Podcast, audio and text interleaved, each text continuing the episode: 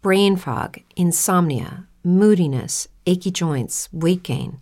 Maybe you're thinking they're all just part of getting older, or that's what your doctor tells you. But MIDI Health understands that for women over 40, they can all be connected. Hormonal changes that happen during perimenopause and menopause are at the root of dozens of symptoms women experience, not just hot flashes. MIDI specializes in compassionate care for women in menopause. Their solutions are safe, effective, and FDA approved. Plus, they're covered by insurance. A convenient telehealth visit with a MIDI clinician can be your first step to getting personalized care.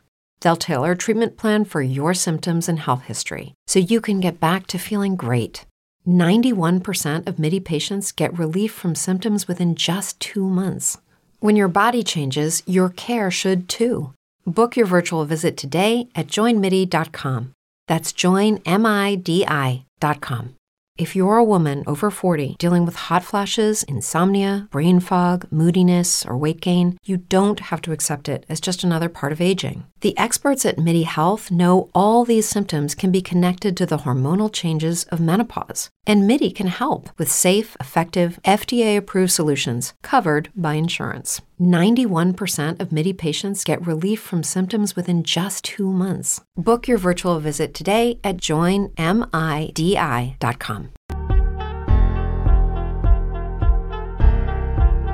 Whatever you wind up doing is exactly what you should be doing. And I have not behaved one single day of my life. Not one day of my life have I behaved, and I am fine. I need your help. I can't tell you what it is. You can never ask me about it later, and we're gonna hurt some people. Whose car are we gonna take?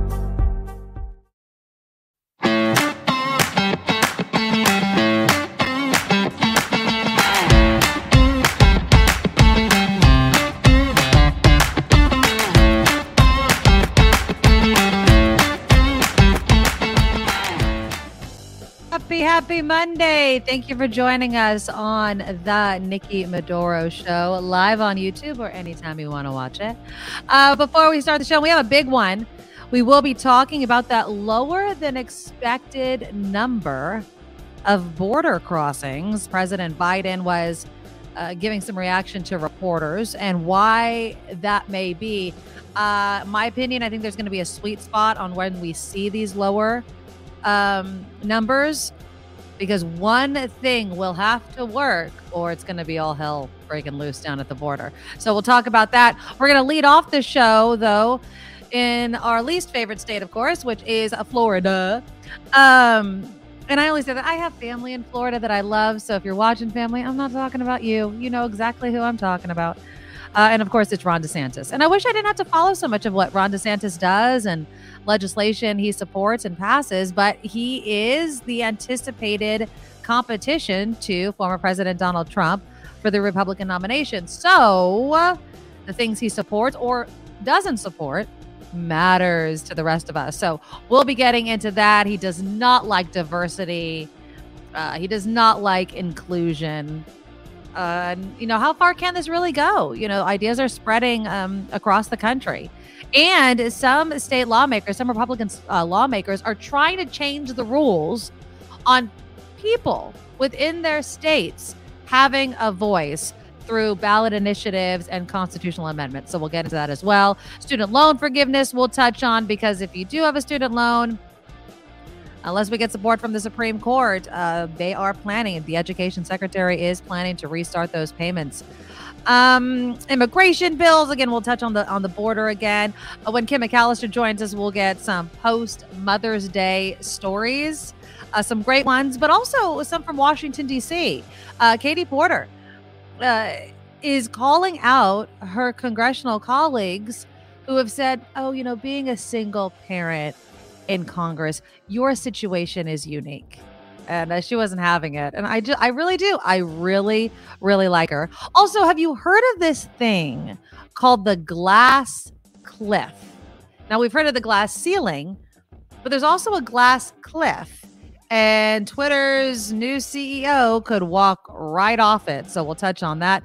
Martha Stewart, gracing the cover of Sports Illustrated Swimsuit Edition. I love it. I absolutely love it. Uh, she looks good for her age, 81 years old. So we'll, we'll have that picture. And then you guys tell me, I mean, is this, you know, is this a great thing? Obviously, for women her age or women in general. Uh, are we again talking about a very rich woman? I don't know if she's had plastic surgery or anything, but you know, a little bit of privilege involved with being 81 years old and famous and a chef or whatever. I don't know. I love it. I think she looks fabulous. Uh, Generation X is pretty worried that Social Security won't survive. That's my generation. I am not depending on Social Security. I wish they would stop taking it out of my paycheck, though, if I'm not going to get any of it. Uh, there's a new thing that is now asking for a tip. And this one is just kind of blowing my mind. I know Kim is following in her news. The Oakland teachers strike, seven day strike, has come to an end. But here in my hometown of San Jose, there's one school that is taking a different approach to the shortage of teachers. And if anybody in the live chat, and let me let me share the link again because if you guys want to join in on the show, I would really love it if you did. Uh, I find it, it's been working with Kim filling in for me, and then last Friday when I was here, we had people on. So there's the link. I just put it in the comments, and yeah, if you guys want to join in and, and talk about any of it, please use that link at any time during the show. It's kind of like using the phone. Um, and you don't have to show, you don't have to turn the video on. So if you don't want to, although we love seeing your face, putting a, a face to the voice or whatever. Uh, and then finally, if we have time, and I debated whether or not to get in into this, but apparently, and it's only because it's going to be on KTVU in our neck of the woods in the Bay Area that I saw it because I would not have even known about it. TMZ is putting out a special report tonight that's airing on Channel 2 looking into Britney Spears' mental state and the conservatorship. And you know, the whole just leave Britney alone. I'm watching this as I'm getting ready this morning. I'm like, this is the problem. Yes, she is. She has admitted she has a mental illness. Nobody is saying that's not true. She's also a woman that if she wants to take Instagram video after Instagram video of herself in a bikini, she's not the first nor the last celebrity and non-celebrity to do it. Uh, she's also not the, the first person to have marital woes splashed across the gossip bags. Um, does she need, need a conservator? Perhaps. Or again, I talk about our role in this cycle could the public attention on her make it so she's just failing at being on her own because we won't let her be on her own. So, uh, if we have time, we'll get into that. I mean, I kind of gave you my opinion right there, but I just, I feel for the woman. She's a grown ass woman. Leave her alone. Leave her alone. Um, okay, before we get into everything, please, you guys, can you just click the thumbs up button? Uh, it's right underneath your screen on YouTube. I don't know what it looks like on Facebook, but if you want to go from Facebook to YouTube and click the thumbs up, do it live. Do it if you watch the replay. Uh, we absolutely love it. The super chat, of course, is live uh, this is a huge way for you guys to support the show during the show or during the replay where you can throw some bucks for a super sticker, super chat, super thanks because we are 100% crowd funded. There's no ads. there's no there's nothing like that that you hear on traditional radio because it pays the bills. Uh, so the way we get we can pay our bills is through you guys and we really do appreciate it. And then the number one way that we promote is to grow our community on Patreon. So right there, the NikkiMedoroShow.com is where you go and has all the links, including to our Patreon. You can you can become a subscriber for any amount you can afford. I didn't want to set levels because I don't want to you know separate us in that way because I appreciate literally every dollar that you throw my way and Kim's way, and so we really do appreciate that. Um, before we get into the, uh, it was really funny I, I I'm going to Hawaii. I, I've shared with you guys that I'm going to Hawaii, and I was talking to my brother yesterday because we're going together, both of our families.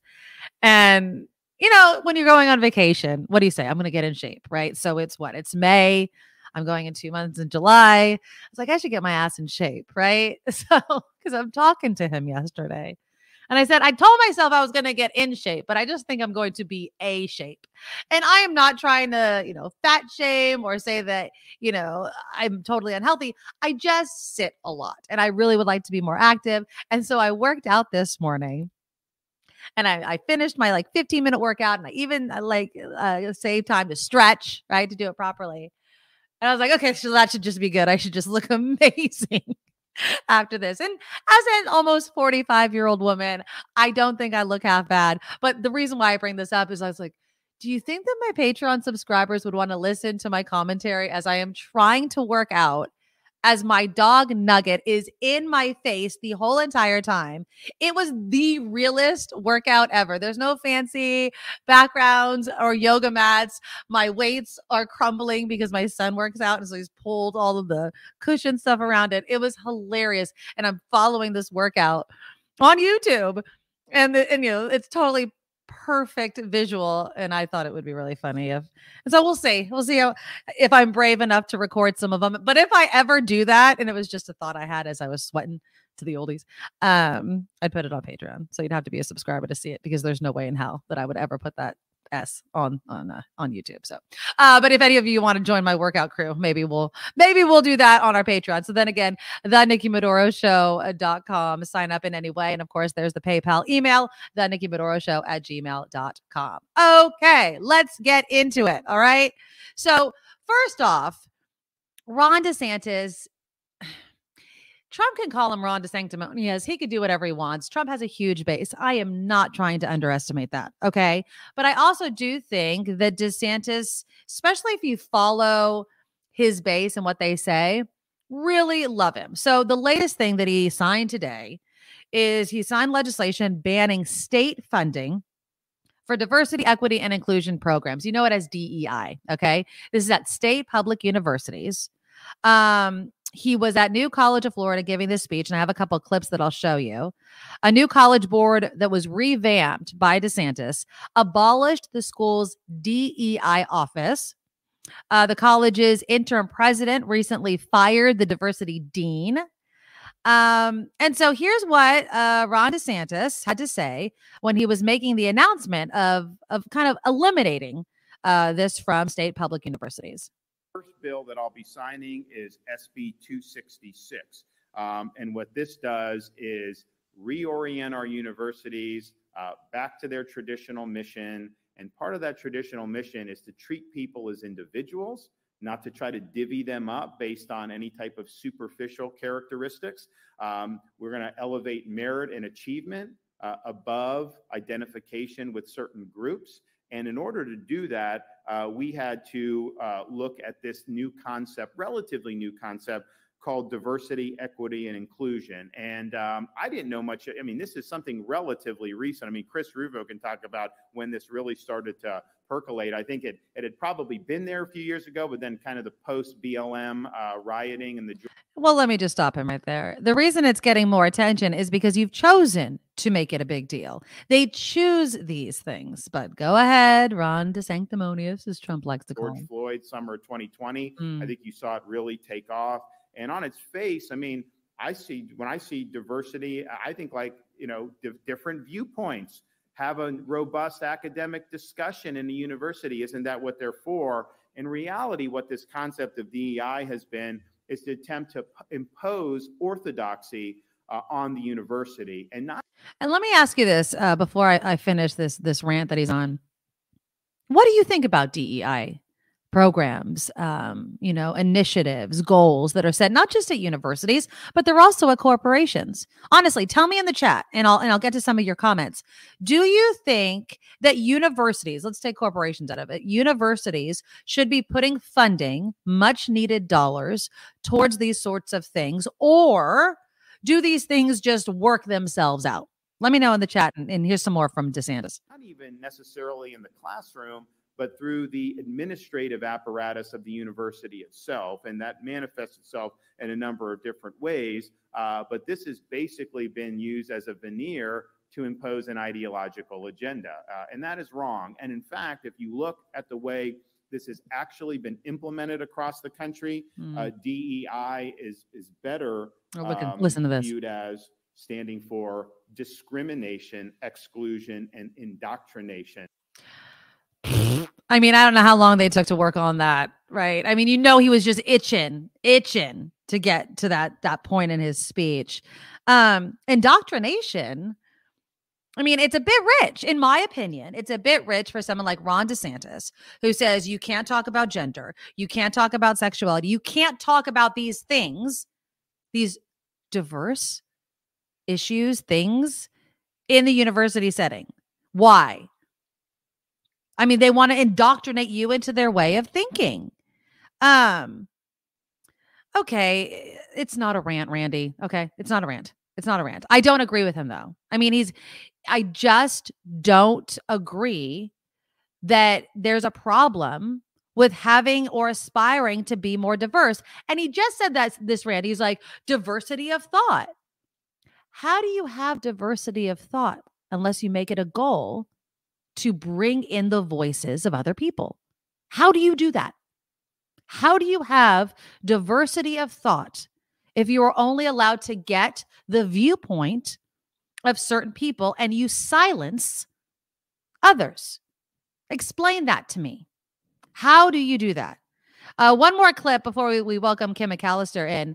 And this again, Ron DeSantis making this announcement about, you know, banning diversity funding and what have you, because this, of course, also gets his base riled up. If you want to do things like uh, gender ideology, uh, go to Berkeley, go to some of these other places. That's fine. It's fine. And there's nothing, if that's what you want to do, there, there's nothing wrong with that uh, per se. But for us, with our tax dollars, we want to focus on the classical mission of what a university is supposed to be. Uh, we don't want to be diverted into a lot of these niche subjects that are heavily politicized. Uh, we want to focus on the basic. And I think what you've seen as these types of majors, and course, first of all, how how employable are you with some of these majors? I mean, really, it's um, it's not a good uh, academic uh, choice in terms of being able to be employable. That's one of the reasons I think this whole student loan thing. Universities should be on the hook for the student loans. If that were the case, they would make sure that their curriculum was really fit to be productive for the students when they graduate. I mean, I will say this, uh, although the student loan forgiveness, I think he's ignoring the fact of how predatory some of these um, these borrowers or those that were giving the loans, those loan, uh, the people behind the loans are, especially within certain groups, you know they can't speak the language they don't read it they're going through you know they're they're being told one thing and another thing is different. He's ignoring that part of the problem. I do believe that colleges should be more streamlined. It shouldn't take students 6 years 7 years because they can't some of the some of the um, courses that they took let's say in community college don't transfer. There was a great article a couple weeks ago about that. Um, let's welcome kim mcallister. Um, I mean, what do you think? Do you think that that universities should be using funding and focusing on diversity? I mean, do you think that is a good use of funds? I feel like you should not limit uh, what a university teaches or focuses on. And when you start telling universities what they can and can't teach, then you limit the knowledge that we have. Mm-hmm. You can't only teach what you want you know you can't only teach to your political ideology. Right. Exactly you, know, you, have to give people the chance to learn everything and then make their decisions. You have to put your faith in the fact that people that are going to universities want to drink in everything and they'll come out the other side either thinking like you or thinking some other way. Right. i'm sorry if you feel like people that are educated tend to be a little bit more liberal. That's just the um, way it is because yeah. they've been exposed because they want ideas. to be Exactly. And what happens when you're exposed to different ideas? Oh, you realize the same crap that has been shoved down your throat for the first, you know, 20 years of your life might not really apply. You think to yourself, gee, my parents are Republicans, so I'm a Republican. And then you go to college and you think, well, maybe I'm not a Republican. Mm-hmm. All the I never heard all these ideas before. I never, and it doesn't mean those ideas are right, but being exposed to them, there's nothing wrong with that. It's mm-hmm. good to hear all sides of the story and then make up your own mind. Elise says to me, DEI is common sense, but I was very surprised when going through company trainings how many people really have no clue how to act. Yeah. Um, and again, I feel like, you know, and, and I'm saying, you know, the whole tired uh, being tired of identity politics. I always wonder when people talk about quote unquote identity politics, where the emotions surrounding that come from. Um, you know, if I go to a job and they make me take diversity training, you know what I'm annoyed with? How long the damn training takes. That's Not that I have to do it at all, right? Yeah. It's it doesn't bother me. And you know what? At mm-hmm. this point, with as many trainings as we have to take in radio, and it's mm-hmm. so mm-hmm. I can the thing that also pisses me off is I can't fast forward. I'm like, I got it. I know it. I know the answer to this one. Um, I I get it, but the Yeah. situations that come up, I feel it is politicians, it is media, uh, and I'm Yeah. using that in large quotes. Kind of this this cycle of we are so having to get into our corners regarding quote unquote identity politics because we're forced to. Or we could just teach people history. We could teach people about, you know, uh, how other people have come up through history. Yes, racism, you know, people being held down, uh, inequity, all of these things can be Yeah. taught. And it doesn't have to be a threat to who you are if you happen to be someone who may have looked or been raised a certain way. And people just get so uh, threatened. And that's Yeah. what I think it really is, is that they feel threatened. Uh, Daniel says, I am white, a man, age 60, and very privileged. I might have even lost the possibility of an academic work opportunity due to DEI, but I absolutely think money should go towards it. Mhm. Yeah. Um, interesting point. Um, I'm just, and I'm not, I, I love your comment, Daniel. So I just want kind of want to elaborate on it. You wrote, I might have even lost the possibility of an academic work opportunity uh, due to DEI. It's the due to DEI um, that I feel like people latch onto. And I love that you included it because I think it's an honest emotion and viewpoint. But it also comes with this, in my opinion, and, and you can correct me further in the comments. And I'm I don't mean to attack you, that it was yours if not for diversity. That that job in some way in your mind was yours, but you lost it because they had to look at all of these other people versus some just being a candidate for a position and didn't get it for a number of uh, uh, of different reasons. You see what I'm saying? It's it's the habit of people pointing to diversity, whether it's gender, race, whatever, and being like, they got it because of that. Well, Or he might the right say he didn't get it because he's a white guy. And I think that in a lot of cases, people feel that way. You know, right. That's what I'm saying. Yeah, Exactly yeah. right. As if Yeah. as if it was yours to begin with, if not, as if you're the default, right? Well, I'm a white guy. I I, No, I would have gotten this job, but they decided to give it. They decided to give it to a black person. I'm just making. I don't think it's default. I don't think it's default. I, I from what I hear from people, especially a lot of um men who may have um or men, I I shouldn't genderize it. People who Mhm. apply for police officer positions in years past Okay. would say I got a higher score, but uh, I didn't, you know, meet diversity criteria, so I didn't get Mm, chosen. An excellent Other point. people that got a lower score did. And so it may not be that he thinks it's the default, like I should have gotten it, I would have gotten it because I was white, Right. unless it That's might be, example. you know, I might have gotten it, or I, I may have been the, you know, the stronger candidate, but not the stronger candidate because, you know, then I, it wasn't, I wasn't a diversity per- person coming in, and that means something. So I like that he notes that it's, it's important, that's important to have the diversity because that is also a strength, right? Yeah. And I do um I love that example that you just gave because you can measure something, i.e., a test that has a physical score that you can point to.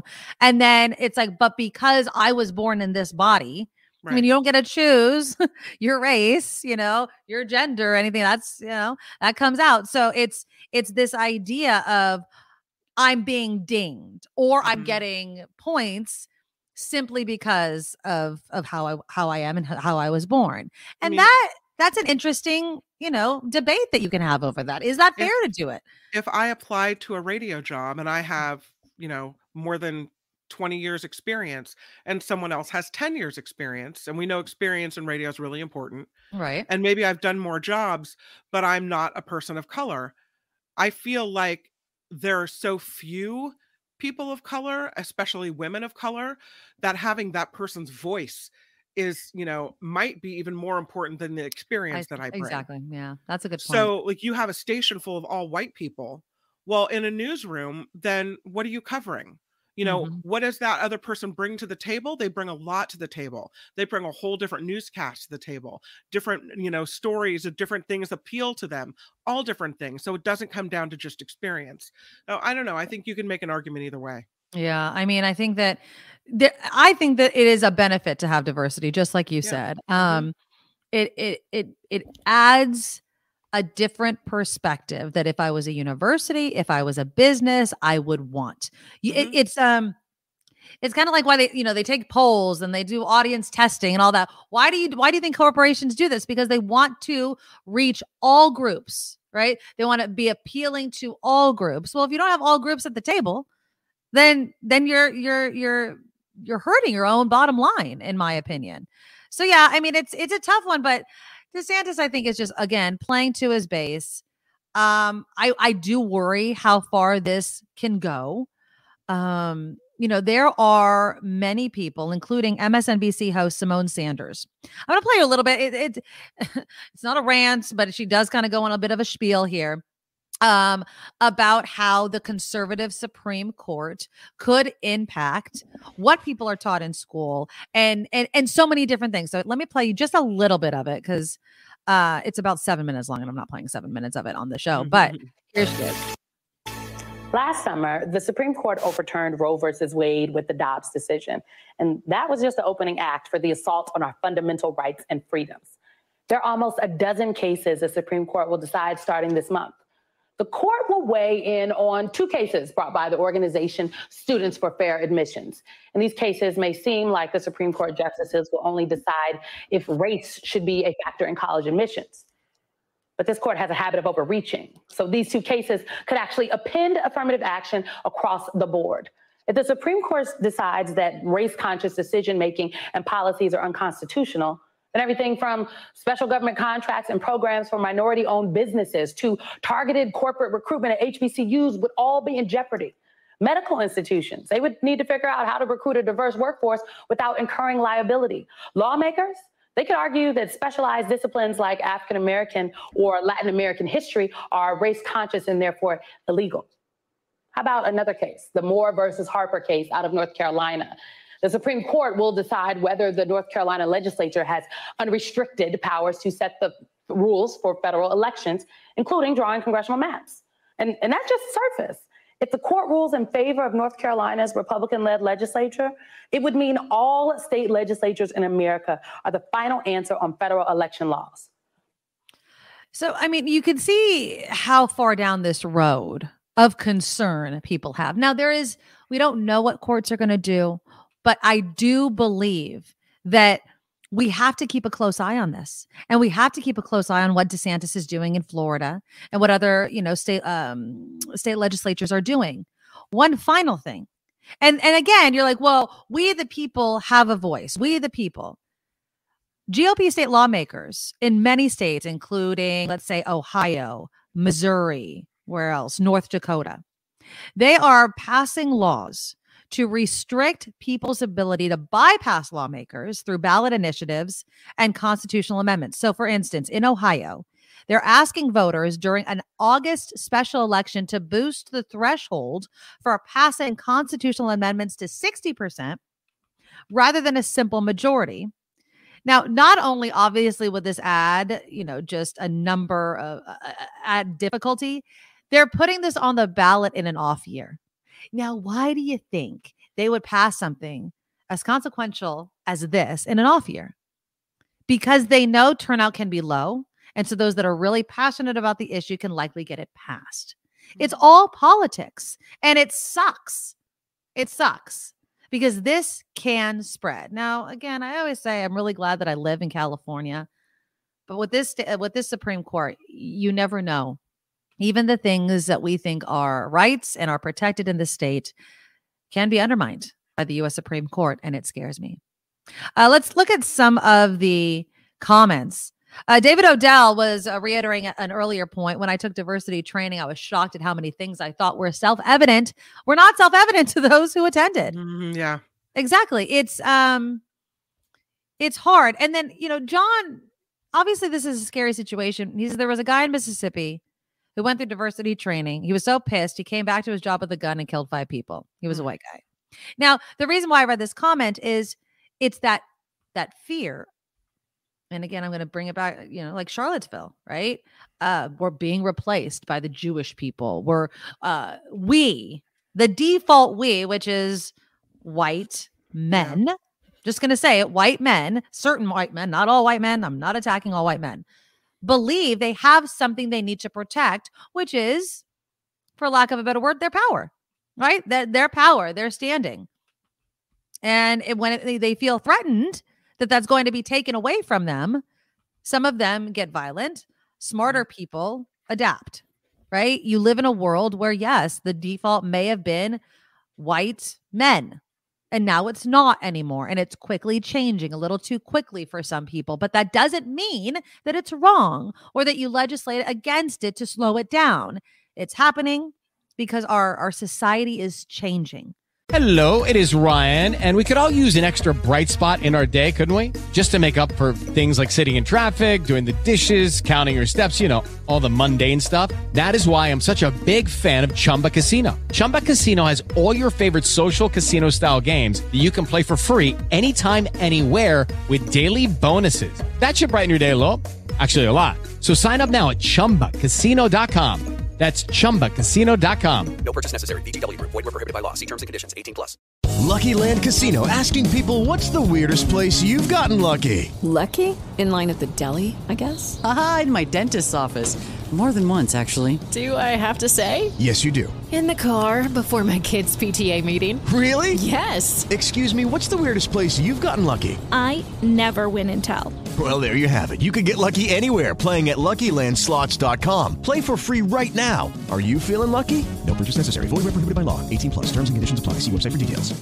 And I don't see a problem with becoming more inclusive. I really don't. I mean, I understand that it, it requires a change of attitude. It leads to more competition. You know, things that maybe were handed to previous generations a lot easier aren't with this generation. Uh, but tough cookies. It's a it's a different it's a different changing world. Um Yeah. and that and that's just what has to happen. All right. You know Um, oh, Oh, can I just add one more thing? When you Sure. go to a diverse workplace and you walk in and it's just this, you know, rainbow of people, Mhm. people that you would never normally know, right? Maybe they don't you don't socialize with people or you know you whatever for whatever reason your circles are not very diverse but then you get in a workplace and i'll say what I'll kind of bring the point home that my husband likes to make about serving in the Marines.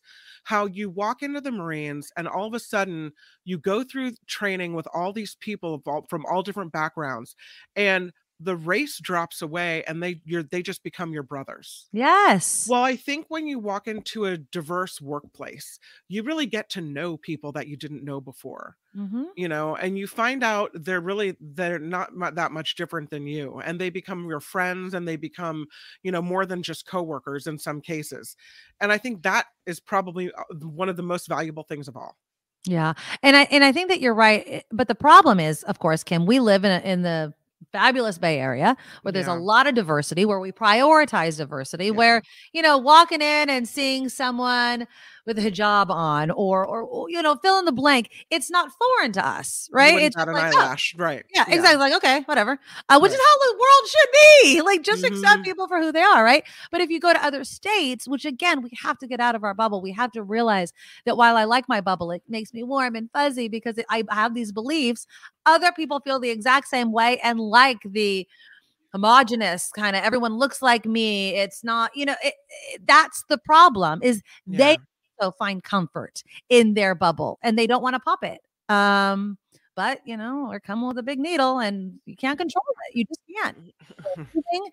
Um, housing prices, politics are getting people of different ethnicities, religions, gender, whatever fill in the blank, and they are moving across this country. And it is going to fundamentally change some areas, and there is going to be backlash, unfortunately, from those who really want to hold on to that oh so comfy bubble. And it's just um it's gonna change. So uh but yeah, I I like the fact when I walk into buildings and I see people of all different stars and stripes. Mhm. Uh and it doesn't weird me out, freak me out. It doesn't it doesn't do anything. I really don't think about it. And I think that's what we should aspire towards. Like that's what we want. And I think that if people could learn that and experience it, they would understand why it's so great. It really does. Um, okay, we're gonna do some news when we come back. Um, student loan forgiveness that is gonna it's going to resume later this year unless the Supreme Court, you know, supports the forgiveness because that's being decided by the U.S. Supreme Court.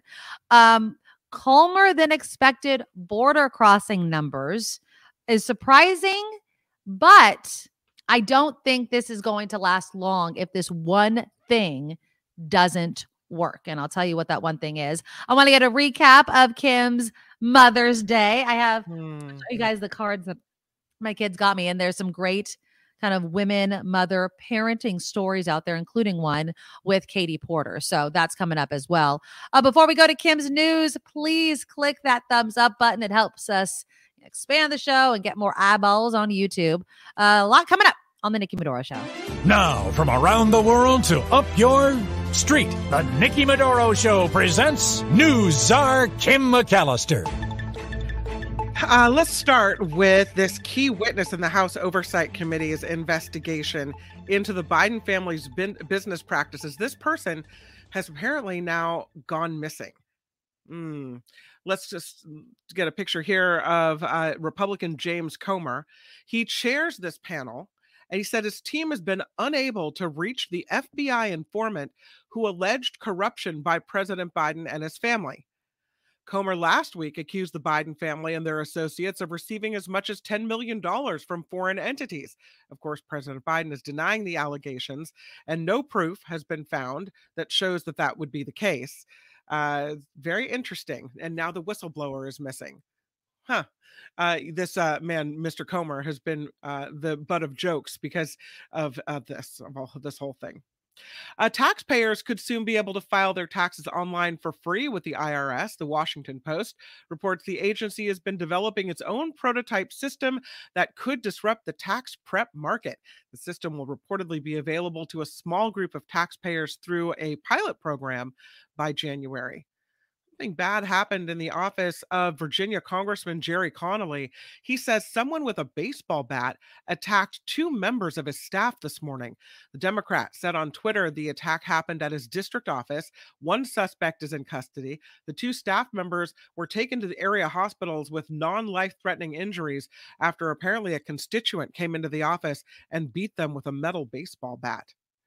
The search is on for a hit and run driver who killed a good Samaritan on Mother's Day. The woman had stopped to help another driver involved in a crash on Interstate 880 at an off ramp in Fremont. Police say she was standing between two cars when a man in a Ford truck plowed into the back of her car, pushing it right into her. The driver from the first crash was later arrested for driving under the influence. Makes you wonder if you should stop and help people, right? I don't know. There's a group of moms in Petaluma calling for gun control laws.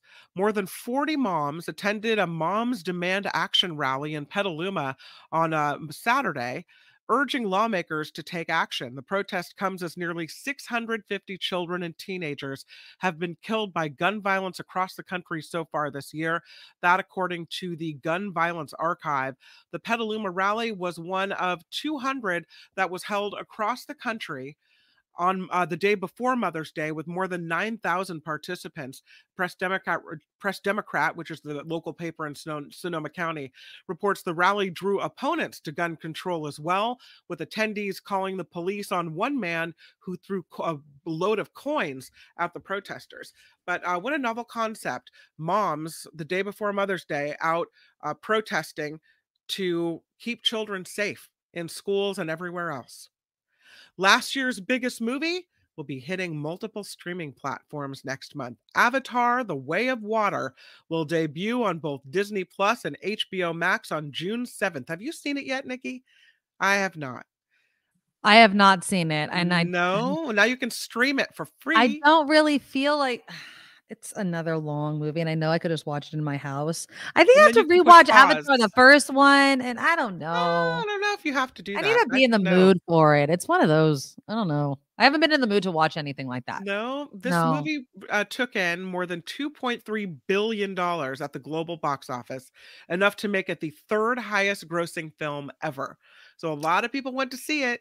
A lot of hype, I think, too. I don't know. I mean, uh, let me know in the comments. Is it worth seeing? Is it really that great? I don't know. I have Avatar, Way of water. I have not had any. Dis- you know what? What I also haven't seen. What? I haven't seen the second, um, the Black Panther movie.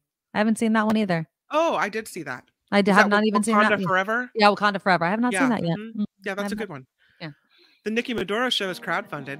That means we rely on you. Please help keep us going by uh, kicking into Patreon and PayPal. You can find those links on the NikkiMedoroShow.com, the NikkiMedoroShow.com.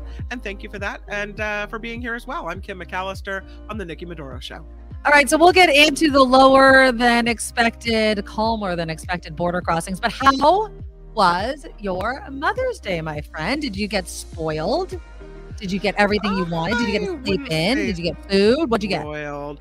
I had to get up early because we were celebrating my mom as well. So we went out to the coast to Bodega Bay, Mhm. and uh, it was really nice. We had a little uh, picnic at the coast on the beach. It was really good, and um, I got some flowers and I got a card. Uh, Nice. oh, I have to bring my. I don't think I. So I got I two handmade cards for my kids. got. Oh, that was nice. So I got one card from Jacob. It was a poem, and I'll read it to you. It Okay, please do.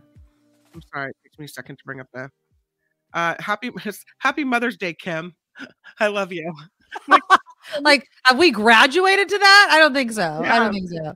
If you give a mom a cookie, she'll want some iced tea. If you give a mom an iced tea, she'll want a present. But if you were to give me a present, I wouldn't need it because I have my mom and she is my everything. Yeah. What did Julia get you? I got this card.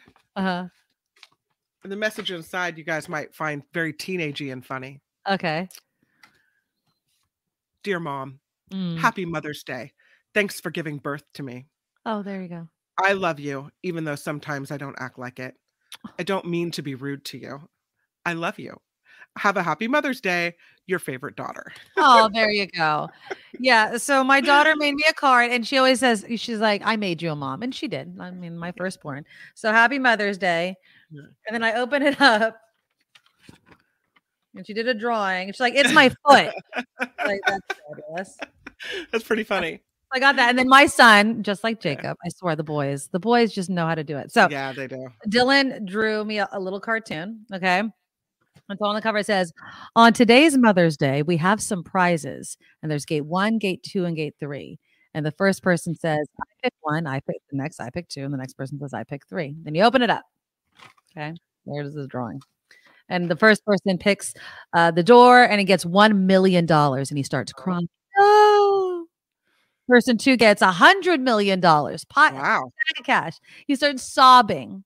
And then the grand prize person three chose is the wonderful, amazing, magnificent, beautiful, gracious mother reading this card. Thank you for Oh. everything you do. I love you, Dylan. And then you shut it, and on the back, the favorite child. I'm like, oh, stop it. But yeah, I just, I love it. I swear. It's just, it, it's really great. And the reason, obviously, Mother's Day was great. Did you see, did you hear the story about the woman that was in labor walking across the graduation? Yes, I did. I love that they let her go first. They knew it was important. How you better let me go first unless you want Yeah. a mess on your hands. That's right. I love that story. I, I and you know it's it's good, but then I wanted to play this video. Speaking of mothers and parenting, because we know there's so like my best friend, she's not she's divorced, so you know she splits her time with her kids and their schedules and all sorts of things. This is Katie Porter talking about being in Congress as a single parent. Look, we're not going to get government that's more responsive to the needs of parents if we don't elect some parents. When I got to Congress and I, I said, we don't have a schedule. Where is the schedule? What is the plan? When, when do we go home? I have to make childcare arrangements. They said, oh, Katie, you know, your situation is just so unique. I was like, unique? There's 10 million single parents. They never created it because the because it was designed for a person to have a career, and that person had another person at home, their wife, who ran their house. So, you know, we were talking before about diversity, and it's surprising that Katie Porter was told that your situation is unique. It is not unique. It's not unique to want a schedule, even if there's a two parent household. It's, I, we work. There's, a, I mean, I literally had to share my schedule, or at least part of it, with my new San Francisco job. And even putting it in writing was insane to just look at. And that's just availability, not to mention extracurriculars and games and fill in the blank of things that you're responsible for. So Mother's Day, uh it's it's it was a great day. I was spoiled. I got a lot of cuddles in bed, which is what I want. I got to, you know, watch anything I wanted on TV. Um it was it was those are the checkpoints. I want love Yeah. and I want the remote control. Uh let's see. You have a higher bar than I do. I just want it, you to be nice to me. Like, just be nice to me. That's really oh sad, Kim. Julia, could you just be nice to me? Oh no, Marley tried to pull some attitude because we have teenagers that are like the same age. She tried to pull some crap with me on Mother's Day. I was like, no, mm-mm-mm. no, no, no, no, no. We're not doing any of that. Uh-uh. Get out. I was like, you can you can take your teenage attitude and save it for tomorrow because I'm not dealing with it today. But no, my kids really did. They were great. They really, You're- really that's great. nice. Julia tried to walk away while I was talking to her. I, think Oh, I was that's saying, fabulous. uh, yeah, I hate when they do. Like, I'm like, don't don't give your back to me and like turn while and walk away while I'm saying something to you. Yes. And I think I yelled something like "Happy Mother's Day" to you too, and she turned around and came back. So I do- I- Exactly. I, do use it to my advantage. Yeah. You have to. Yeah. Um, it- uh, some parents though in Chattanooga, Tennessee, did you see that? They confronted the school board out there and its superintendent for quote caving to moms against in quotes liberty-led bullying and canceling a librarian's Mother's Day lesson inclusive to kids without moms. Uh, Moms for Liberty is apparently a right wing organization. It campaigns, according to this article, against some social issues and what some people call civil rights. And yeah, apparently they did not like, they posted a letter on their website saying, with Mother's Day approaching, I'd like to highlight this special role, but I'm sensitive to the fact that not all students live with a mother. As such, I am planning a lesson that celebrates those who fill the motherly roles in our lives. And I guess they they had an issue with that. They're, they say that we're trying to erase the traditional mother. No, we're like Katie Porter said, we understand there's all different types of households. There's single family households, there's children raised by grandparents, there's children raised by aunts and uncles, there's mm-hmm. children raised by their fellow siblings. Like, you know, it's it's just one of those things where I think that's moms for liberty crazy. being mean. Yeah. Mean. Yeah. To not have a moment to talk to children that maybe don't, you know, are not as fortunate to have that traditional family. One could say not as fortunate, but maybe they ended up in a much better place anyway. I don't know. Uh, but you know, I I think that's really mean. Like if you don't have a mom, you don't get to talk to people. You don't get to, you know, let your feelings out. You don't get to learn that it's okay to have a different kind of family. Yeah, Rude. I know. Uh, okay, well, speaking of women, have you heard of something, Kim, called the glass cliff? Have you heard of the glass cliff? No. Is it Okay, like the opposite of the glass ceiling? Kind of, and it and this has to do with Elon Musk um, announcing the woman that woman. I'm gonna butcher her name, Linda Yaccarino. I, I hope I'm pronouncing that right. Okay, so Linda Yaccarino has been named by Elon Musk on Friday as the new CEO of Twitter. Now, uh, two months after Elon Musk purchased Twitter, this is what he said. He said, Whoever takes over as the company's CEO, quote, must like pain a lot. He then promised he'd step down as soon as he found a replacement foolish enough to want the job. And so when he announced the appointment of Yaccarino, a lot of people are saying, oh, great, it's this glass glass cliff. And it's a theory that women, as well as you know, underrepresented minorities, are more likely to be hired for leadership jobs when there's a crisis, which can set them up for failure. Uh, this was a term that was coined back in 2005 by University of Exeter professors Michelle Ryan and Alex Haslam. Uh, there's been e- examples such as Yahoo's Marissa Mayer, the UK's Theresa May. It's like we're having a crisis. Let's put a woman in there, or again, a minority. We'll get some good headlines from that, and then if they fail, then we'll kind of sweep in with the Mm. default and i'll just put that in quotes you could fill in the blank of who that person is or what they look like. And then so they just kind of fall off this cliff. It's like look see we tried to put let's just say women we tried to put a woman as head ceo and look at it just didn't work out. Well also you gave her a bag of crap right? I mean twitter is in free fall it's chaos at that company.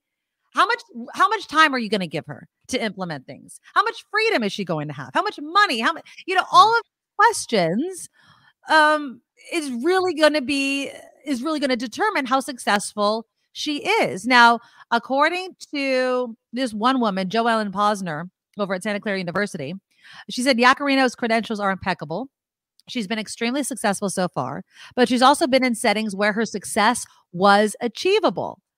Uh, Posner says, I mean, no disrespect to her or to diminish her in the least. I just say that this is an impossible situation for basically anybody.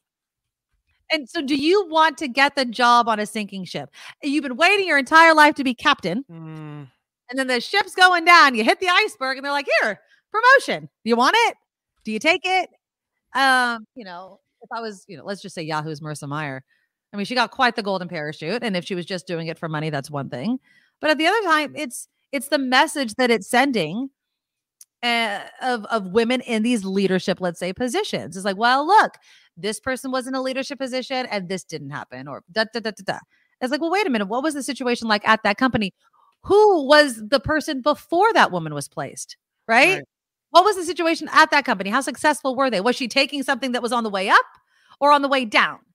Um, so yeah, it's just i- it's going to be interesting to see how Yaccarino does. She has a lot of things she needs to fix. First Yeah. and foremost, people's trusting of the social media site. That Well, and sh- regulation, she's like got already starting the job with a hand tied behind her back, or both, because of what what Musk has done to it. I don't know if I'm her if I take that job. I don't right know. but but then it's like the opportunity right and it i don't i don't want to say that this is solely a, a woman habit Yeah. but i'm getting i'm getting the opportunity right i'm getting the chance Yeah. how can i say no Right. this is the this is my dream I have Mhm. to do it. I have, you know, and you're sure other people like saying, you know, not very many women get this opportunity. And so you feel like you have to take it, Well, even gee, though you, logically you Yeah. know it's you're on a sinking ship. Now, Al Anonymous says sinking ship. Twitter is still around regardless. Uh, look at its finances. That's what I'm talking about. I mean, as a CEO of a company, you want it to make money. Mm. Twitter is not a profitable company. It is not. That's what I mean. Well, of course, she's come out with this, you know, statement and she's thanking uh, Elon Musk for the opportunity. And she Exactly. says she's been inspired by his vision to create a brighter future. And she's excited to build Twitter 2.0. And what are you going to say? You know, Oh, they, she was handed that slip of paper to say it. Mhm. Yeah, I'm sure she was. Um, again, it's just, I, I, I, Al, I don't know. i- i- do you work for Twitter? Do you have some insight, uh, inside scoop uh, about it? Because everything we hear from Elon Musk himself is he is losing money. He is bleeding money. So unless I'm, I don't have all the information, Al Anonymous, uh, advertise Al Anonymous says advertisers are coming back. Vine and Periscope tech is being reintegrated for the platform to be a streaming service. And she's got huge cojones. I love that part. Um, I mean, I'm again, I used Twitter a lot. I still am on the platform, but my interactions with it have completely changed. I am on it significantly less than other social media platforms. And so we'll see. I, I wish her the best. I hope that she can right the ship as I think it needs to be in regards to, you know, really enforcing the rules, having rules, making sure that it's clear to everyone, no matter who you are. Uh, I don't like the whole you could buy your blue check mark BS. So hopefully she does something about that. Um, so there's some issues. I'm not, I wish her well. I'm not wishing her to fail, but this whole idea of a glass cliff is why I wanted to bring it up. It's like, yeah, great. I'm being handed a bag of turds and I'm supposed to make a gourmet meal out of it. Okay, well, I'll try my best, but hopefully, I'll, hopefully she gets some better ingredients to kind of clean that bag of turds up with. So we'll see. uh, OCB says she has the chops. She's got a huge networking sphere to bring back advertising and revenue. That's awesome. Well, that's why they he allegedly tapped her for this is because she was an advertising executive, right, at a major company, and so she has all these contacts and relationships with major advertisers. We'll see. Yeah, we'll see. Uh, and then finally, Do you see? Did you see who is going to be gracing the cover of SI swimsuit edition? Oh, is that Martha- 81 year old Wow. Martha Stewart. She looks fabulous. Now, I She know some cleavage going on there. Wow. She does like these Instagram thirst traps where she's like sultry taking these photos. Um, I'm not a huge Martha Stewart. I, I don't mean this like I don't like her. I don't follow Martha Stewart a lot. I don't read her cookbooks. I'm not, you know, uh, unless there's a story about her and Snoop Dogg, she doesn't really pop up on my news feed. uh, just being honest. But this I find awesome. I think that it's great that they're using. She's 81 years old. What? Yeah. that is i mean you want to talk about glass ceilings Yeah. um i think it's pretty cool that she is going to be on the cover she's again 81 years old she gives an art obviously she gives an interview she talks about shedding her inhibitions um you know she's she's had quite the roller coaster of a life you know obviously the domestic goddess the chef and then obviously her her legal troubles and going to prison um those sorts of things but then it seems she's really remade herself and hold on let me show you another picture let's i'll just share this screen because i didn't She started her career as a model.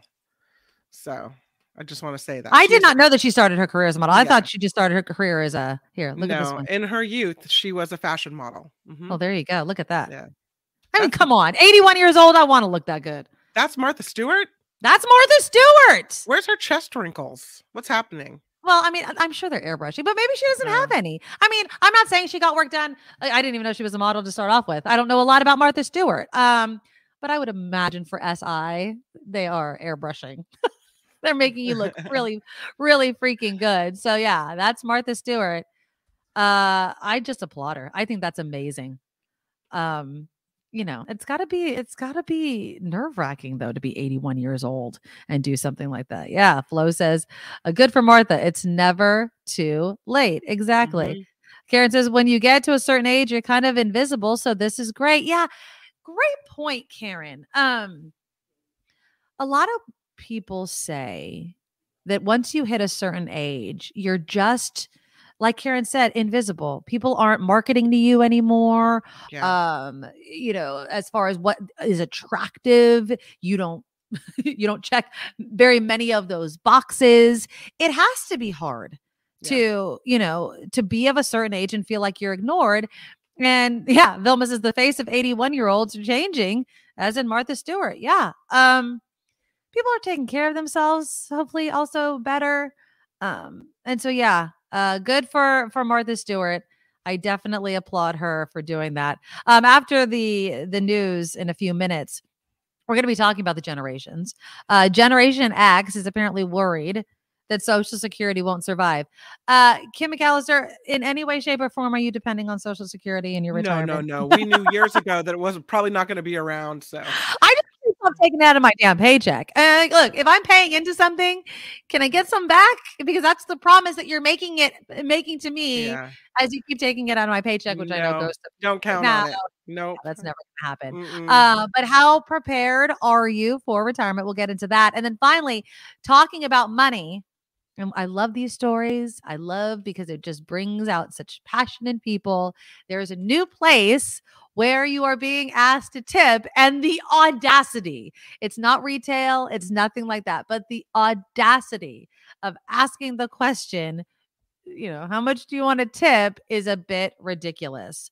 Um, and again, and I know Kim's following in her news, uh, the Oakland teacher strike has ended.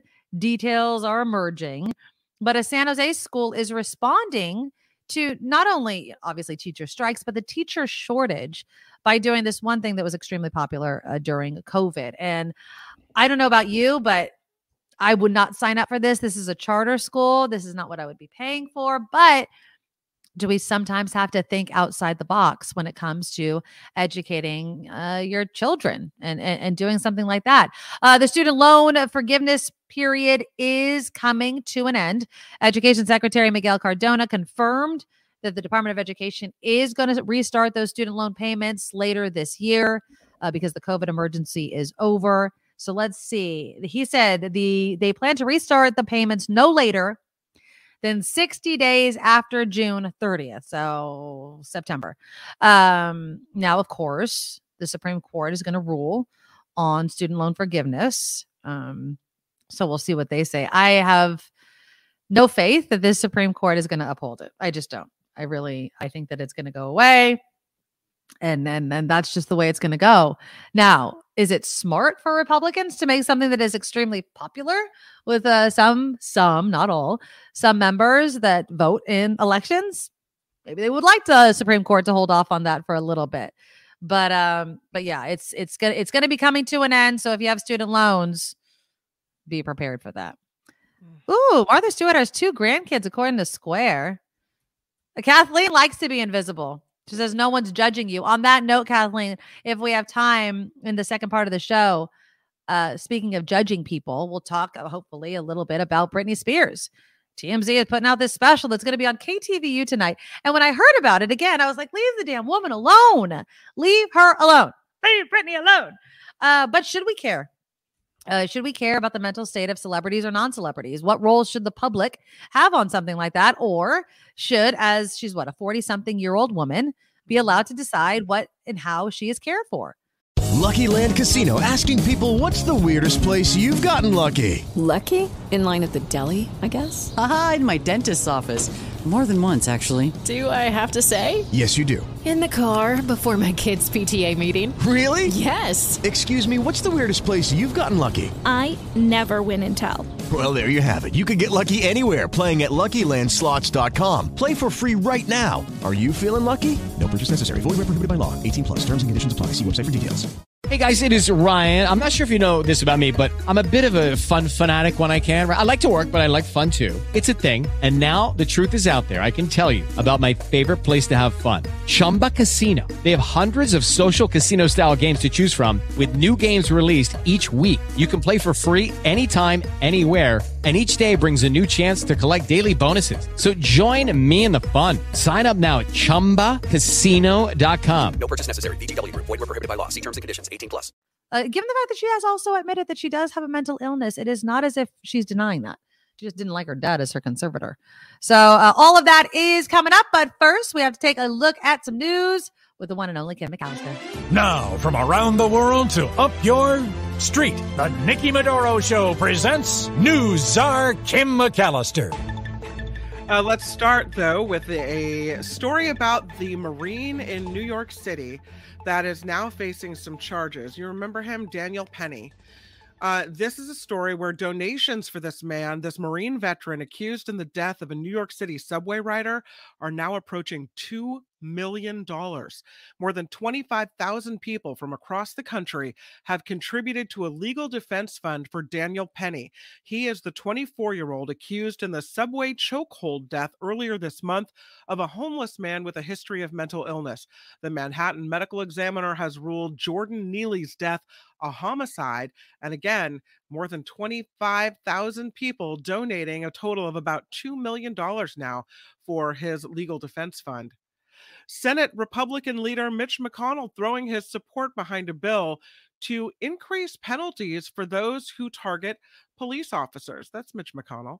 While speaking from the Senate floor today, McConnell said officers' jobs are getting tougher on Democrats' watch, he blames, as liberal prosecutors are failing to hold criminals accountable. The bill introduced last week raises mandatory sentences for killing, attempting to kill, or assaulting a police officer. McConnell's comments come as National Police Week kicked off this week in Washington, D.C. The California Office of Traffic Safety is launching a new campaign today. Here it is. You'll see these signs all over the place. Go safely, California, California Office of Traffic Safety. Yeah, the campaign hopes to establish a strong safety culture in the state by raising awareness. You think we needed the awareness to go safely? I don't know. I don't people that aren't going safely are ignoring that sign. Well, I feel like, you know, those signs that uh, for the construction crews, Caltrans, like my dad or Mhm. my mom, my parent uh, works here, go slow around the cone zone or whatever. I mean, I feel it does give me uh, some pause when I'm driving. Absolutely. I, I go, okay, so maybe campaign can work. I mean, click it or ticket, that one maybe had some effect, but go safely, California. Go Safely California doesn't say, "Hey, my mom works here. Slow your ass down." Right? That's true. I don't know. Uh, so the survey is an effort to reduce and eliminate traffic fatalities across the state. It includes questions about texting and driving, DUI, street racing, and speeding. The Office of Traffic Safety is encouraging residents to take the community call to action survey. The results will aid officials in planning for safety and community involvement traffic safety initiatives. According to the National Highway Traffic Safety Administration in 2022, 12 people were killed in crashes in California every single day. Parents and teachers in New Jersey are calling on Apple to fix a massive and ongoing software flaw that could be dangerous for children. Congressman Josh Gottheimer says he has firsthand experience setting iPhone parental controls for his young children, and other parents have been voicing the same concerns for months. The glitch essentially undoes parental controls and reverts to the original settings, and that could allow children to access any kind of content on any app without a time limit. Oh no. Okay, so how do you ch- did you do you know how we're supposed to check? Like or do we just grab Um, phone to make sure? Like how does that work? I think you go into back into the controls and see if the controls that you set are the ones that are still in there. Because if it reverted back to the factory settings, then you'll see that right away, right? So I'm if you set certain, you know, safety protocols and they're not haven't been saved and it, you know, the arrow shows that it's still on unlimited time screen time or whatever, I you'll know. Ugh. No. Go- Gottheimer says Apple is dragging its feet since the company has acknowledged the issue but has not given a timeline on when it will be fixed. That's frustrating because oh, you Yeah. think you said it, you think your kids are safe, and then no, Right. It's not set it and forget it, I guess. no, it isn't. It's set it and double check and double triple check, right? exactly. The Writers Guild of America strike is ongoing. Here's Mandy Patinkin. Did you see the sign? You killed residuals. Prepare Prepared to to die. Yeah, I love that. I love it. That's great. So the strike began after the Writers Guild's contract with the Alliance of Motion Picture and Television Producers expired May 2nd. The WGA is seeking changes, including compensation and increases for writers. Because it's a writer strike, some of the signs are really, really good, really funny. But Mandy Patinkin was out there yelling, you know, you've Oh God, I, got, yeah. got to take care of people. He had some uh, some big things to say and uh, big voice to use. While Well, I really hope that they get it together because you saw what's going to be in the works. Beetlejuice 2. Did you see that? I that they're see that. remaking. So if they're starting that, you got to have writers to do all that. And if not, then you're going to be in trouble. Starting today, Planet Fitness is offering free pa- passes to high school students who want to work out in their gyms this summer. Yeah, a high school summer pass program offers free memberships for students between the ages of 14 and 19, and the program runs through the end of August. So if your kid wants to work out, get a little healthier this summer, apparently it's free at Planet uh, Fitness. Yeah, I, I don't really like this because this is my gym. Uh, I do like it because my kid, but it's just going to be really freaking crowded. You know what I mean? So, Yeah.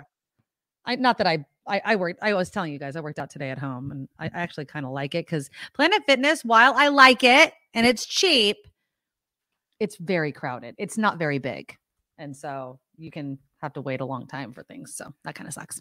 Well, now you're going to have to wait even longer with all the teeny boppers in there doing it as social hour. Mm. Yeah, it's going to be great. really a fun summer for you. I want to I want to I want to uh, compete with, you know, 14, 15 year olds for the treadmill. That's fabulous. Great. Okay. Britney, you mentioned her earlier. She Mhm. says she's done with performances. No more. Oh yeah. no, yeah, she's done. TMZ reports that although the pop superstar is in the planning stages of a recording comeback, tours or residencies are not going to happen for her. Sources say Britney has no interest in going back on stage, and the pressure of rehearsals, performances, choreography, and travel is simply too much for her. Mhm. So she'll make the music, but she's not doing the shows. That's it. That's good. I mean, she has to protect herself and you know, that's and that's fine. Leave Britney alone, I swear. You know, they they say they say you need to they tell these artists you need to tour in order to sell albums. you need to do all these things in order to you know the th- truth is she's got a lot of money she's got Mhm. a lot of success i don't know what more she needs to do so if she has the creative outlet that she wants to make the music Mhm. why should she have to tour people people are going to see britney spears has a new album and they don't need to go see her in uh, in concert to go it. I've never seen her, and and it's, I'm totally fine. And I like some of her music. I mean, I like Yeah. some of her older music. I don't know. Mhm. Mm, I don't know. the Last when's the last time she even put out an album? I don't even know. i don't i don't recall either Mm, know. no, but you're not seeing her in concert anymore you lost your Yeah. chance nikki That- shucks. It's a I'm good Kim thing that YouTube exists.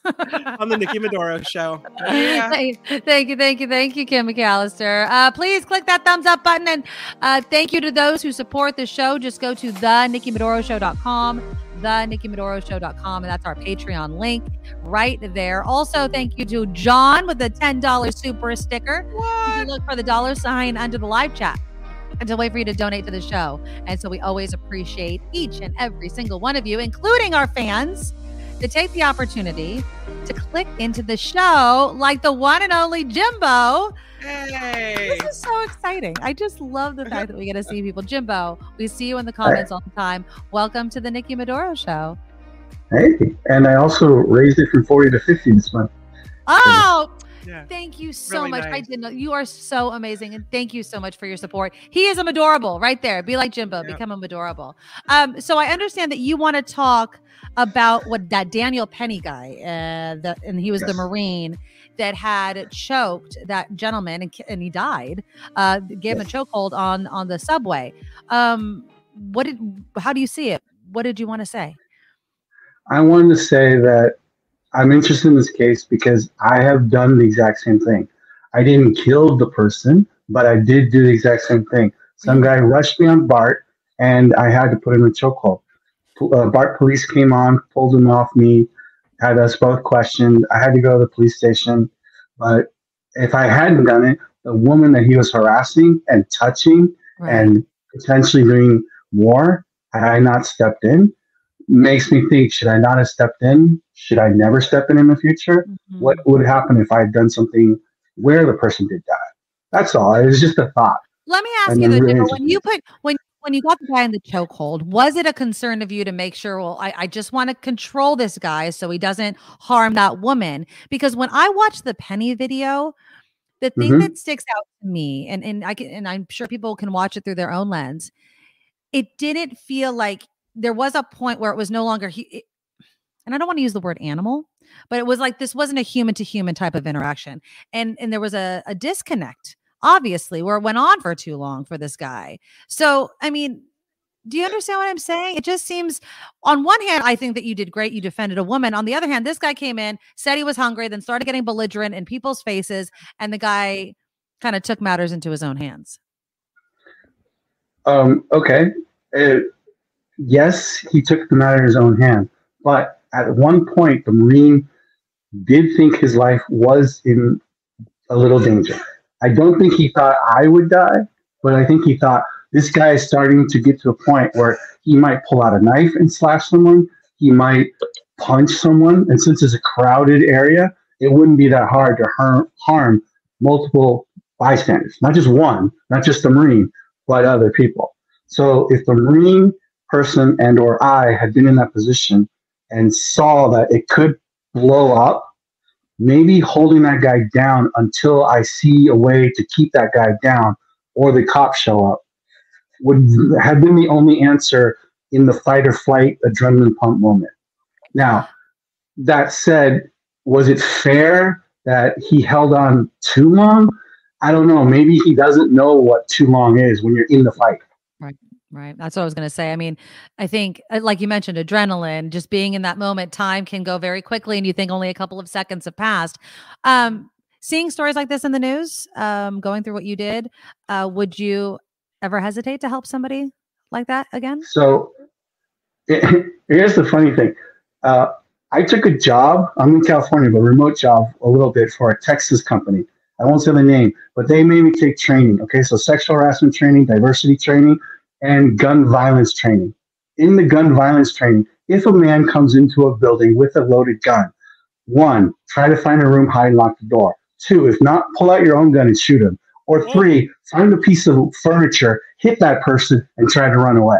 So we don't have the culture here of fighting and protecting ourselves and others. But there are many cultures and places, even in Texas, where you're supposed to stand your ground, punch and fight and get away. So I don't know. Would I do it Do again? you like better? I don't know. I mean, I am not a violent person 99% of the times, but I am a big guy, six feet, 200 plus pounds, took martial arts. I'm ready to defend myself. I'm ready to defend other people. I was taught to do that when I was very young. Unfortunately, with a litigious society and people now carrying their own weapons and guns, I don't know. I have family, so maybe if I'm not right there in the situation, the guy's not taking a swing at me, I probably want to do something. But if he's starting to grope girls around me and I have a daughter, I will probably follow my instincts 1st mm-hmm. jump in and figure it out later. Yeah. Yeah, I mean, I think that I mean, I think it's amazing that you stepped in. And I do actually like the idea. I mean, what you said about the training, you know, first was run and hide, which I think, you know, I think of my children being in a school shooting situation, right? That's the first thing my mind goes to. Go run and hide. And not that I want my my kid to be armed to pull out a gun, but the third thing is, you know, they train these kids, throw things at the gunman, distract the person so you can maybe escape or whatever. Um, I don't have a problem with that. I just also don't want to lose sight of what um, the gentleman, uh, uh, Brown's attorney, had said that nobody asked him if he was okay. You know, th- those sorts of things. Now, in your situation, Jimbo, I mean, the guy was harassing the woman, touching her. Th- there's no room for that. But I just don't want to stop seeing each other as human beings. Does that make sense? I don't want to always see everyone as a threat. Someone's getting belligerent on the train. Oh my God, we have to, you know, does that make sense? I think there's a fine line, and it's a very fine line on what people feel comfortable doing while also keeping themselves and other people safe. Yeah. I had a, I had a Maybe should. Yes. I had a situation on, well, I didn't, but my daughter had a situation. She's 13 on Friday night after the uh, opening night on the sh- of the show of her new play she's doing. Okay, round two. Name something that's not boring. Laundry? Ooh, a book club. Computer solitaire, huh? Ah, sorry, we were looking for Chumba Casino. That's right. ChumbaCasino.com has over 100 casino style games. Join today and play for free for your chance to redeem some serious prizes.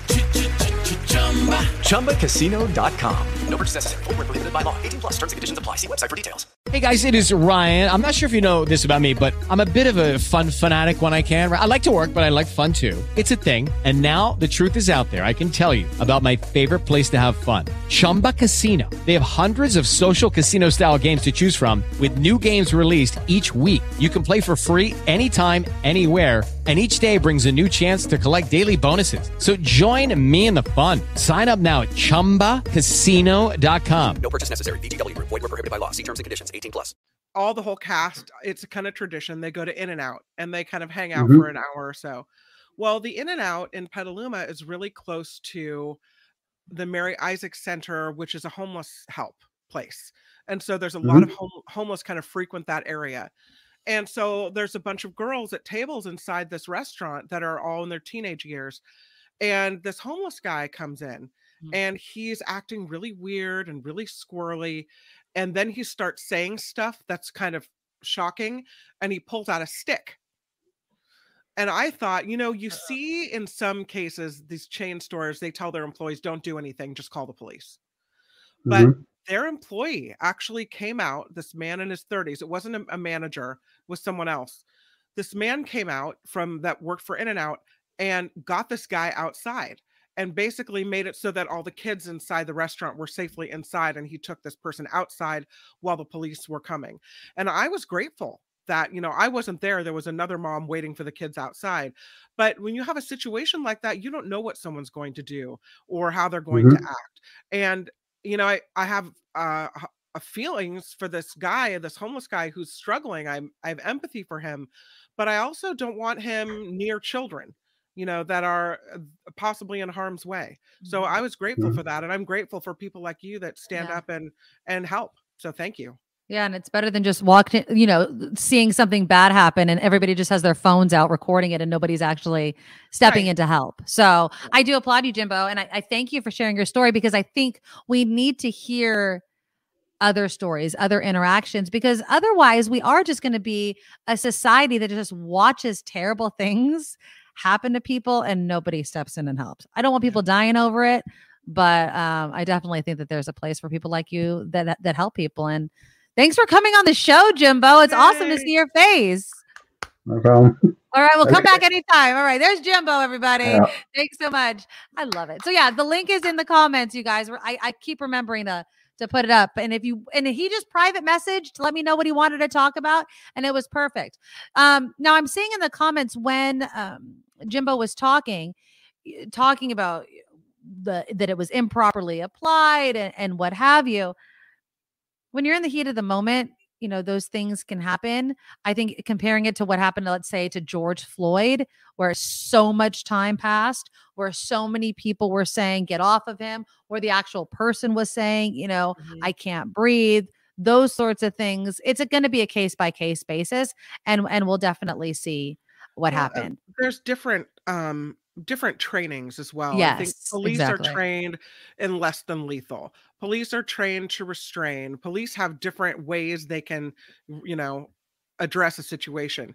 As far as I know, at least in my husband's era, the Marines are not trained to do less than lethal. They're trained to do mm. one thing, and that's kill people. Yeah.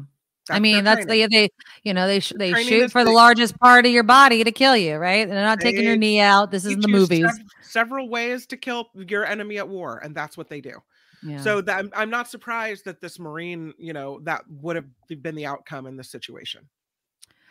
All right. Well, thanks again to Jimbo. If you guys want to join in the conversation, just click in. And it was just awesome to put the face to the name that we always see in the chat. So uh, the invitation is always open.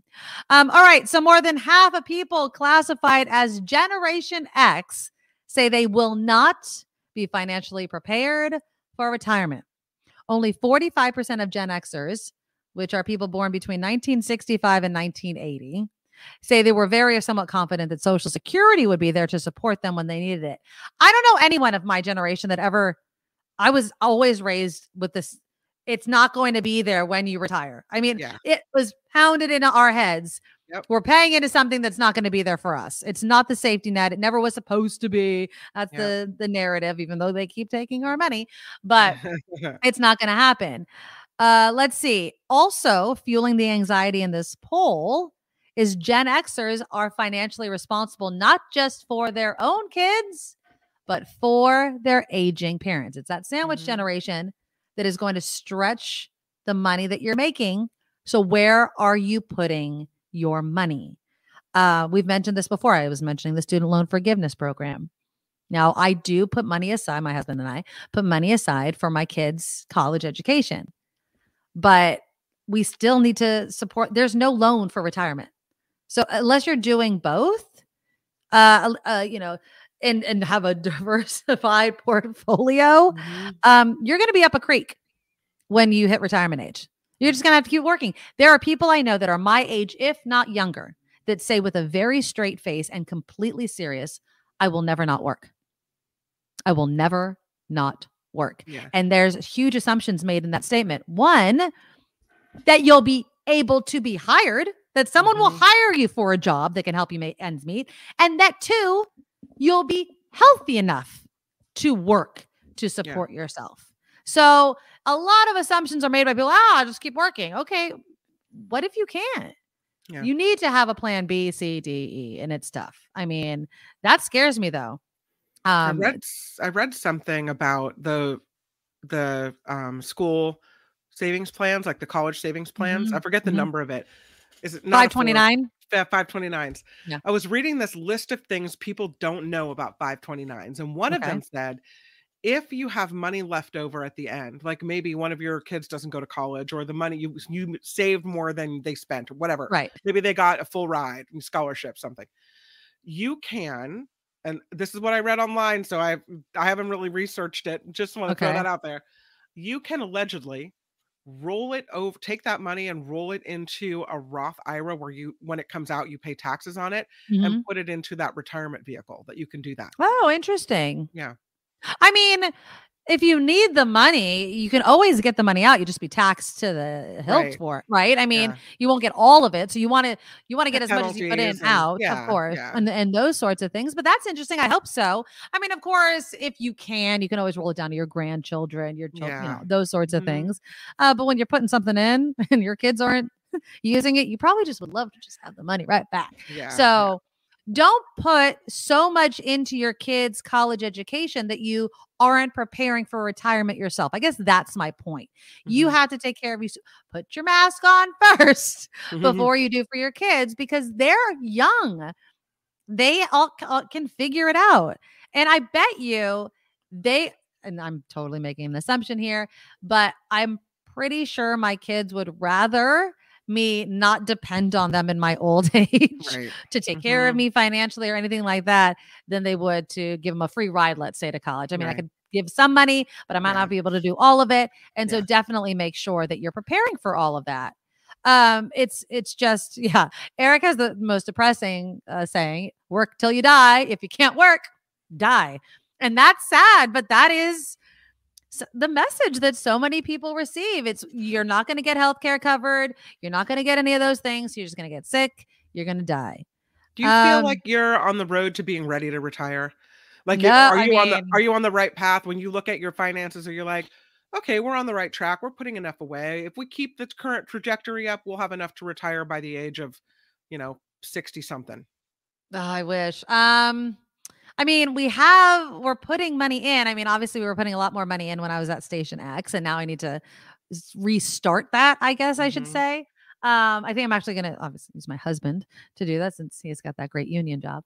Uh, but no, I, I we could be doing better.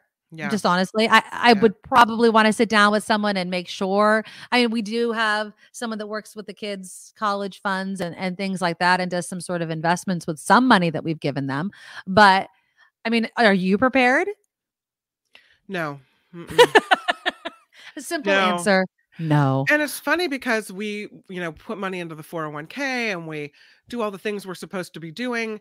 And it still looks like this insurmountable. How are we going to mm-hmm. have enough money toward the end? I, you know, I think I'll be working till I'm 80. You'll see my little raggedy old face on YouTube, like, oh, oh, this is the news on the Nikki Medoro show.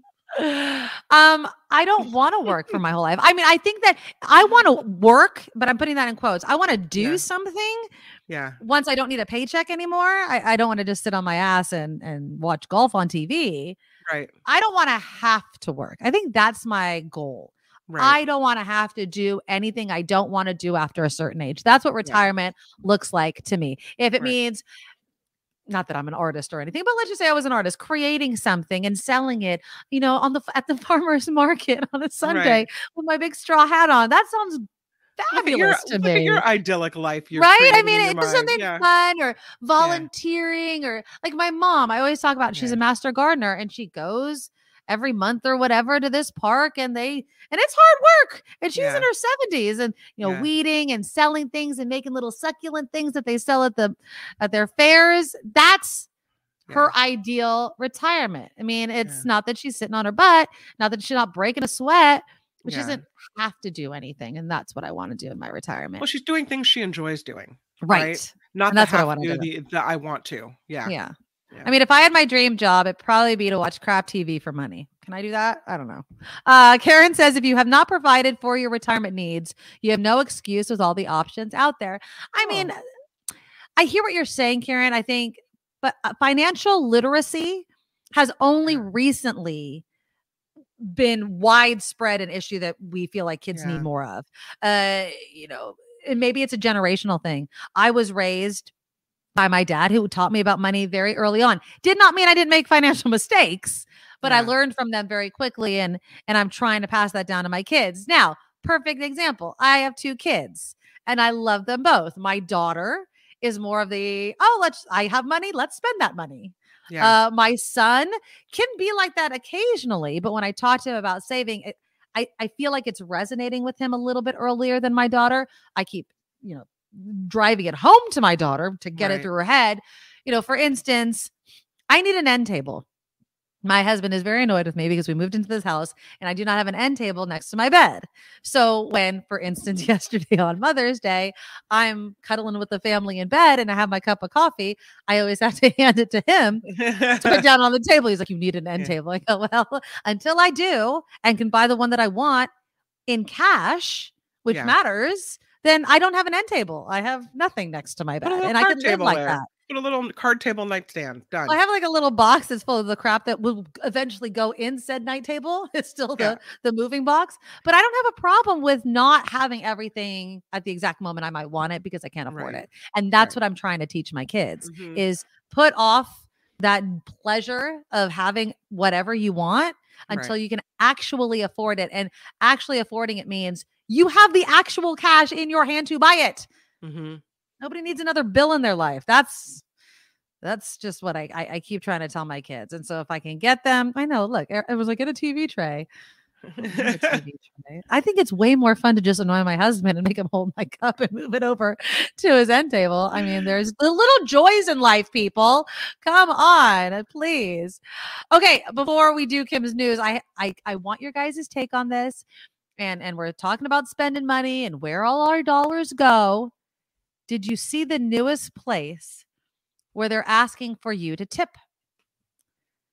Can you guess the most insane place they're Mm. asking at self checkout machines? What? Businesses are starting to in- introduce new options for tipping at self checkout machines. According to the Wall Street Journal, despite having zero interaction with employees during They didn't- transactions, They didn't do anything for me. Self checkout machines at places such as coffee shops, bakeries, airports, sports stadiums are giving customers the option to leave the typical 20% tip. No, no, no, no. So, business owners reportedly believe that the prompt for a tip can boost sta- staff pay and increase gratuities, but customers are wondering where and to whom the extra cash is going, considering you did all the work yourself.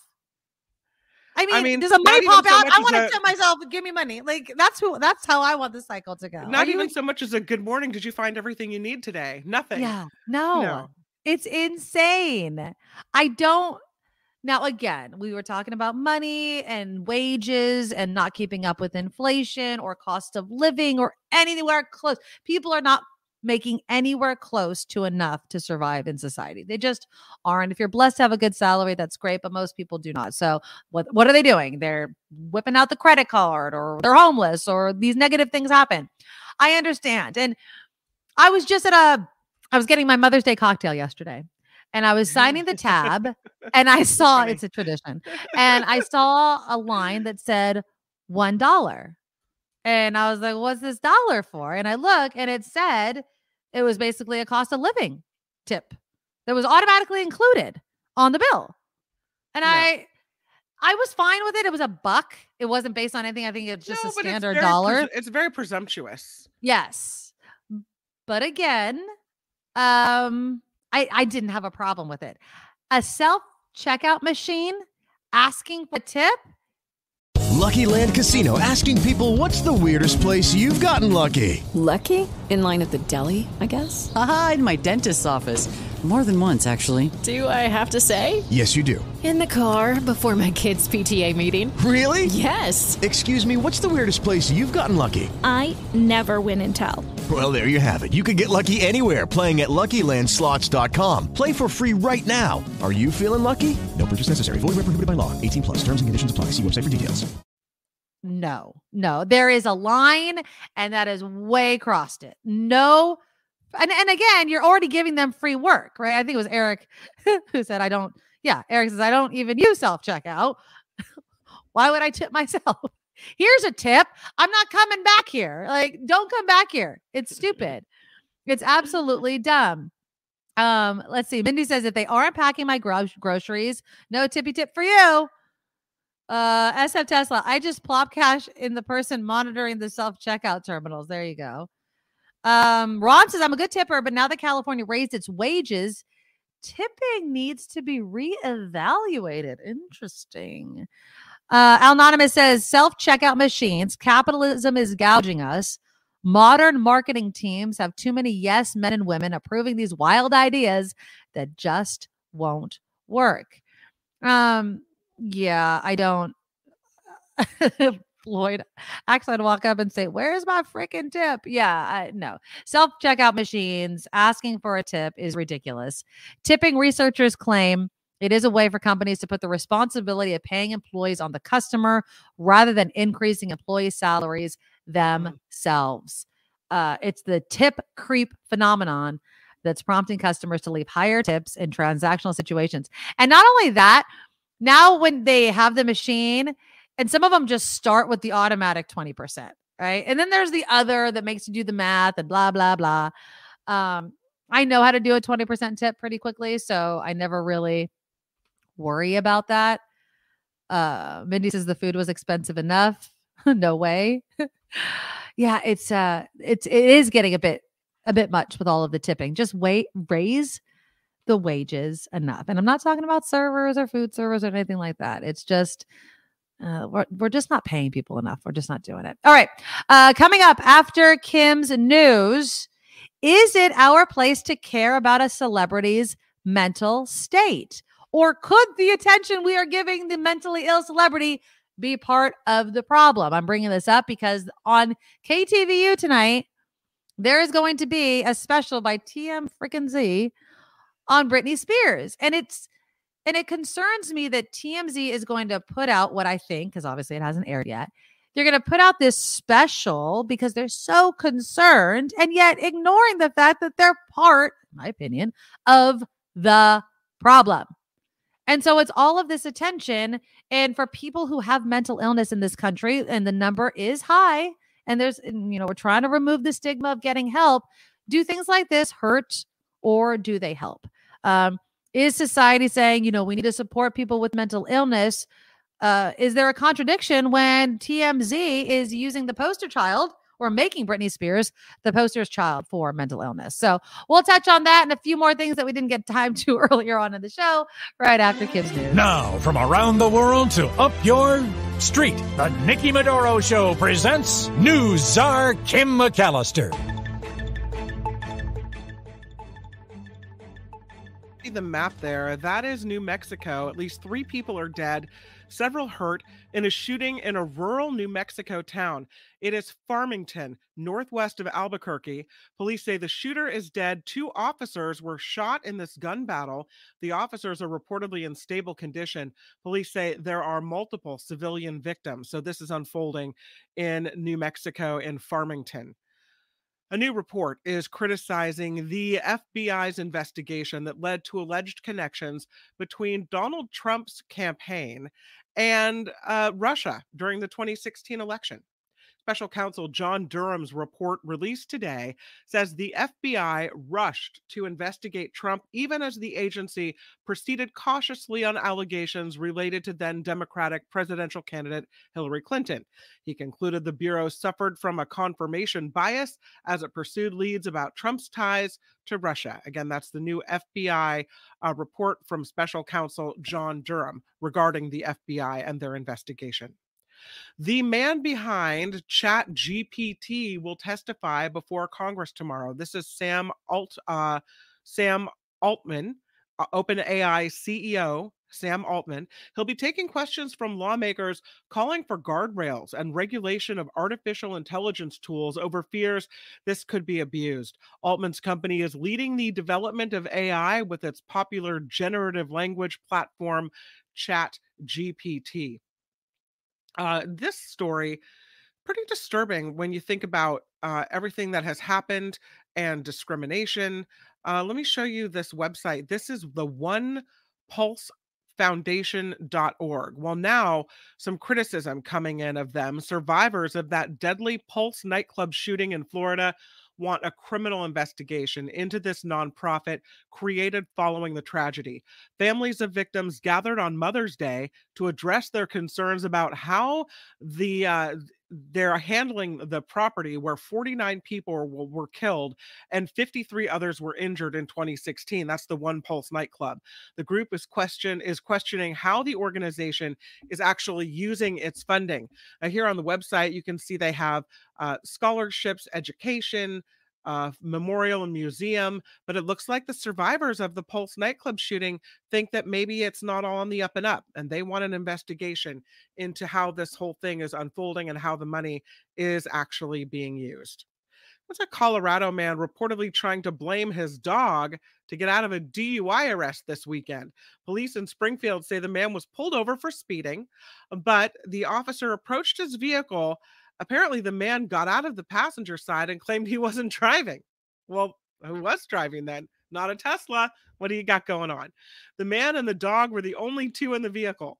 Authorities said the man tried to run away after the officer asked if he'd been drinking, but he was arrested a short time later. In addition to the charges from the traffic stop, the man apparently had other active warrants out for his arrest. So, yeah, blame it on your dog. It's always a good one. Didn't you know the dog ate my homework wasn't going to fly?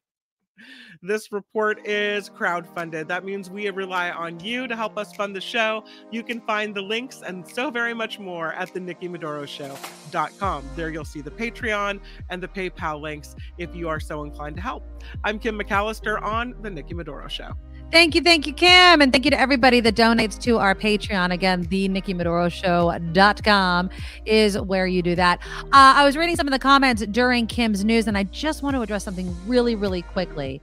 Uh, we were talking about tipping and wages and everything keeping up. Yeah. And uh, Eric or Chris was saying raising wages is pointless if the landlord raises your rent at the same rent at the same rate. And Eric says exactly that's the argument against universal basic income. Landlords would just raise the rent by that amount. Well, one, there are laws that limit how much a landlord can raise your rent per year. Now, again, what it's eight to 10%, something like that, depending on where you live. Uh, I will say this if you raise my rent 8% every single year, I'm going to very quickly not be able to afford to live wherever I'm living. I mean, you just can't keep raising it hundreds of dollars every single year and not raise wages the same amount. But I feel like there is a way to deal with that. I do not think that you can just not raise wages at all because landlords are just going to raise rents by that much. We can legislate something like that. Uh, we do not let, need to let the free market dictate entirely. I mean, obviously, there is the free market entirely how much people can charge for rent. It's um, you know, and, and I speak as someone who is a landlord. Um, my and my father was a landlord or is a land. My parents are landlords. Mm-hmm. It there needs to be some control on it, or you're just going to exacerbate the problem. So yeah, saying we can't raise any wages because X, Y, and Z might go up as well doesn't change the fact that X, Y, and Z go up anyway and we still need to raise the wages. Okay, so I just wanted to to bring that up as well. Da, da, da, Oh, Louis puts in a good comment. How does your landlord know what type of job you're doing to raise your rent? Yeah, but I think the idea, Louis, that uh, Eric and Chris were making is, for instance, universal basic income. They'll read the headlines that everyone's getting at least this much money, and so they could, of course, uh, raise rents, and they always could. Um, a landlord could every year raise the rent to the max amount, but what many landlords find is they lose good tenants. And believe me, it is not cheap to keep going through new tenants. You got to, you know, paint, carpet, and there's a cost involved in being a landlord. It's not just con- collecting rent. And so if you got to, you have a good tenant, you want to keep that tenant and you don't want to let that person go. Mm-hmm. So um, definitely need uh, to raise wages so people can afford to live there. And I just really quickly be, before we get to Britney Spears and we'll end the, we'll end the show uh, with Britney. The Oakland teacher strike has ended. Mm-hmm of what they were after a 15% raise for most teachers, a larger raise for those at the bottom of this pay scale. Uh, first years teachers will make at a minimum in Oakland uh, almost $63,000 a year. Uh, that's a big jump though from the year prior, which was about 53. So it's like mm-hmm. $10 more a year. Uh, they'll get retroactive pay, stipends for teachers. They're going to have more librarians, counselors, nurses. Uh, let's see. Next year, the number of students in special ed classes will be capped at 13. And by 2025, that'll go down to 11. Now, when I hear that you're capping or reducing the number of students in a class that requires what? Another teacher. Right? right. We need more teachers. Uh, and then, of course, those uh, common good components, which were so uh, controversial. Uh, I don't apparently, know where they're finding the money to do all this because you know, Right. their uh, enrollment is down. Mhm. So that means their revenue is down. So I don't know how they're going to make this work. I don't either. And I've said this before. We do need to change. Uh, one of the ideas of changing how funds are allocated to public schools is not doing it on a year by year basis, right? Like give it five, ten years, right? So that still schools can plan. But if every single year something happens like COVID or whatever, uh, they get a drop.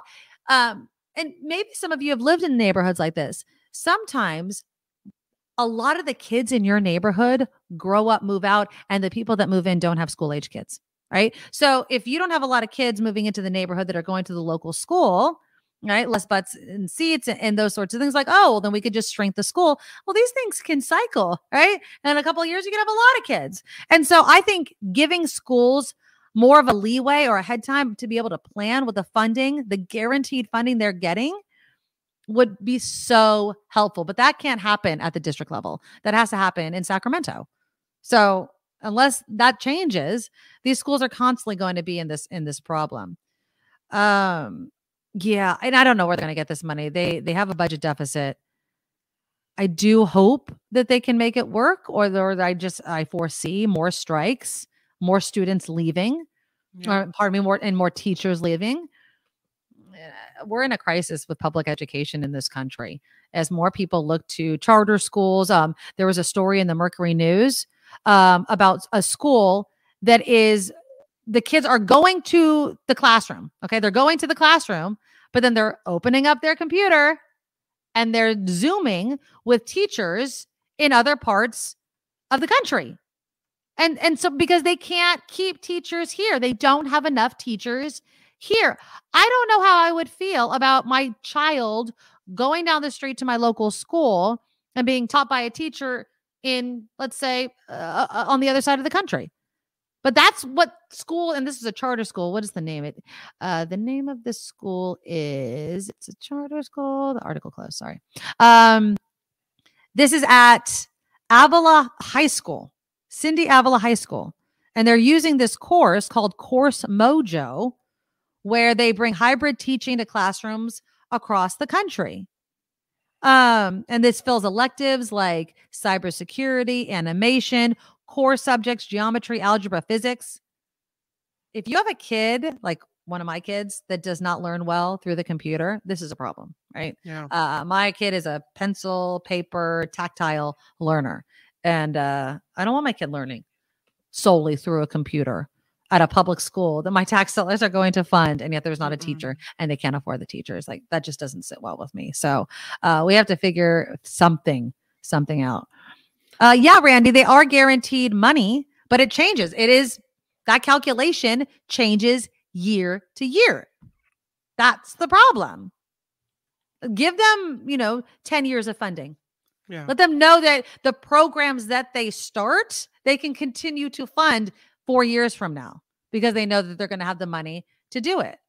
Um, and and again, you asked why does it matter where the teacher's located? Because my, t- my kid doesn't learn well through a computer. I think Some that there is is a benefit of Yeah. having a teacher standing right there and creating a, a relationship with my child. Mm-hmm. I mean, that doesn't seem crazy, right, Kim? I mean, it just seems pretty No, obvious that I want a think teacher in the classroom. During COVID, we saw that a lot of kids did not do well with distance learning. Mm-mm. That a lot of kids did not do well, you know, via Zoom. Teacher can't see what you're doing. They don't see where your mistakes are. They can't uh, understand, you know, where they need to correct right away. And Right. so, you know, a lot of kids may I I don't know if they learned wrong or just didn't quite get it or what. And so there was a huge deficit when kids went back to the classroom of what happened there.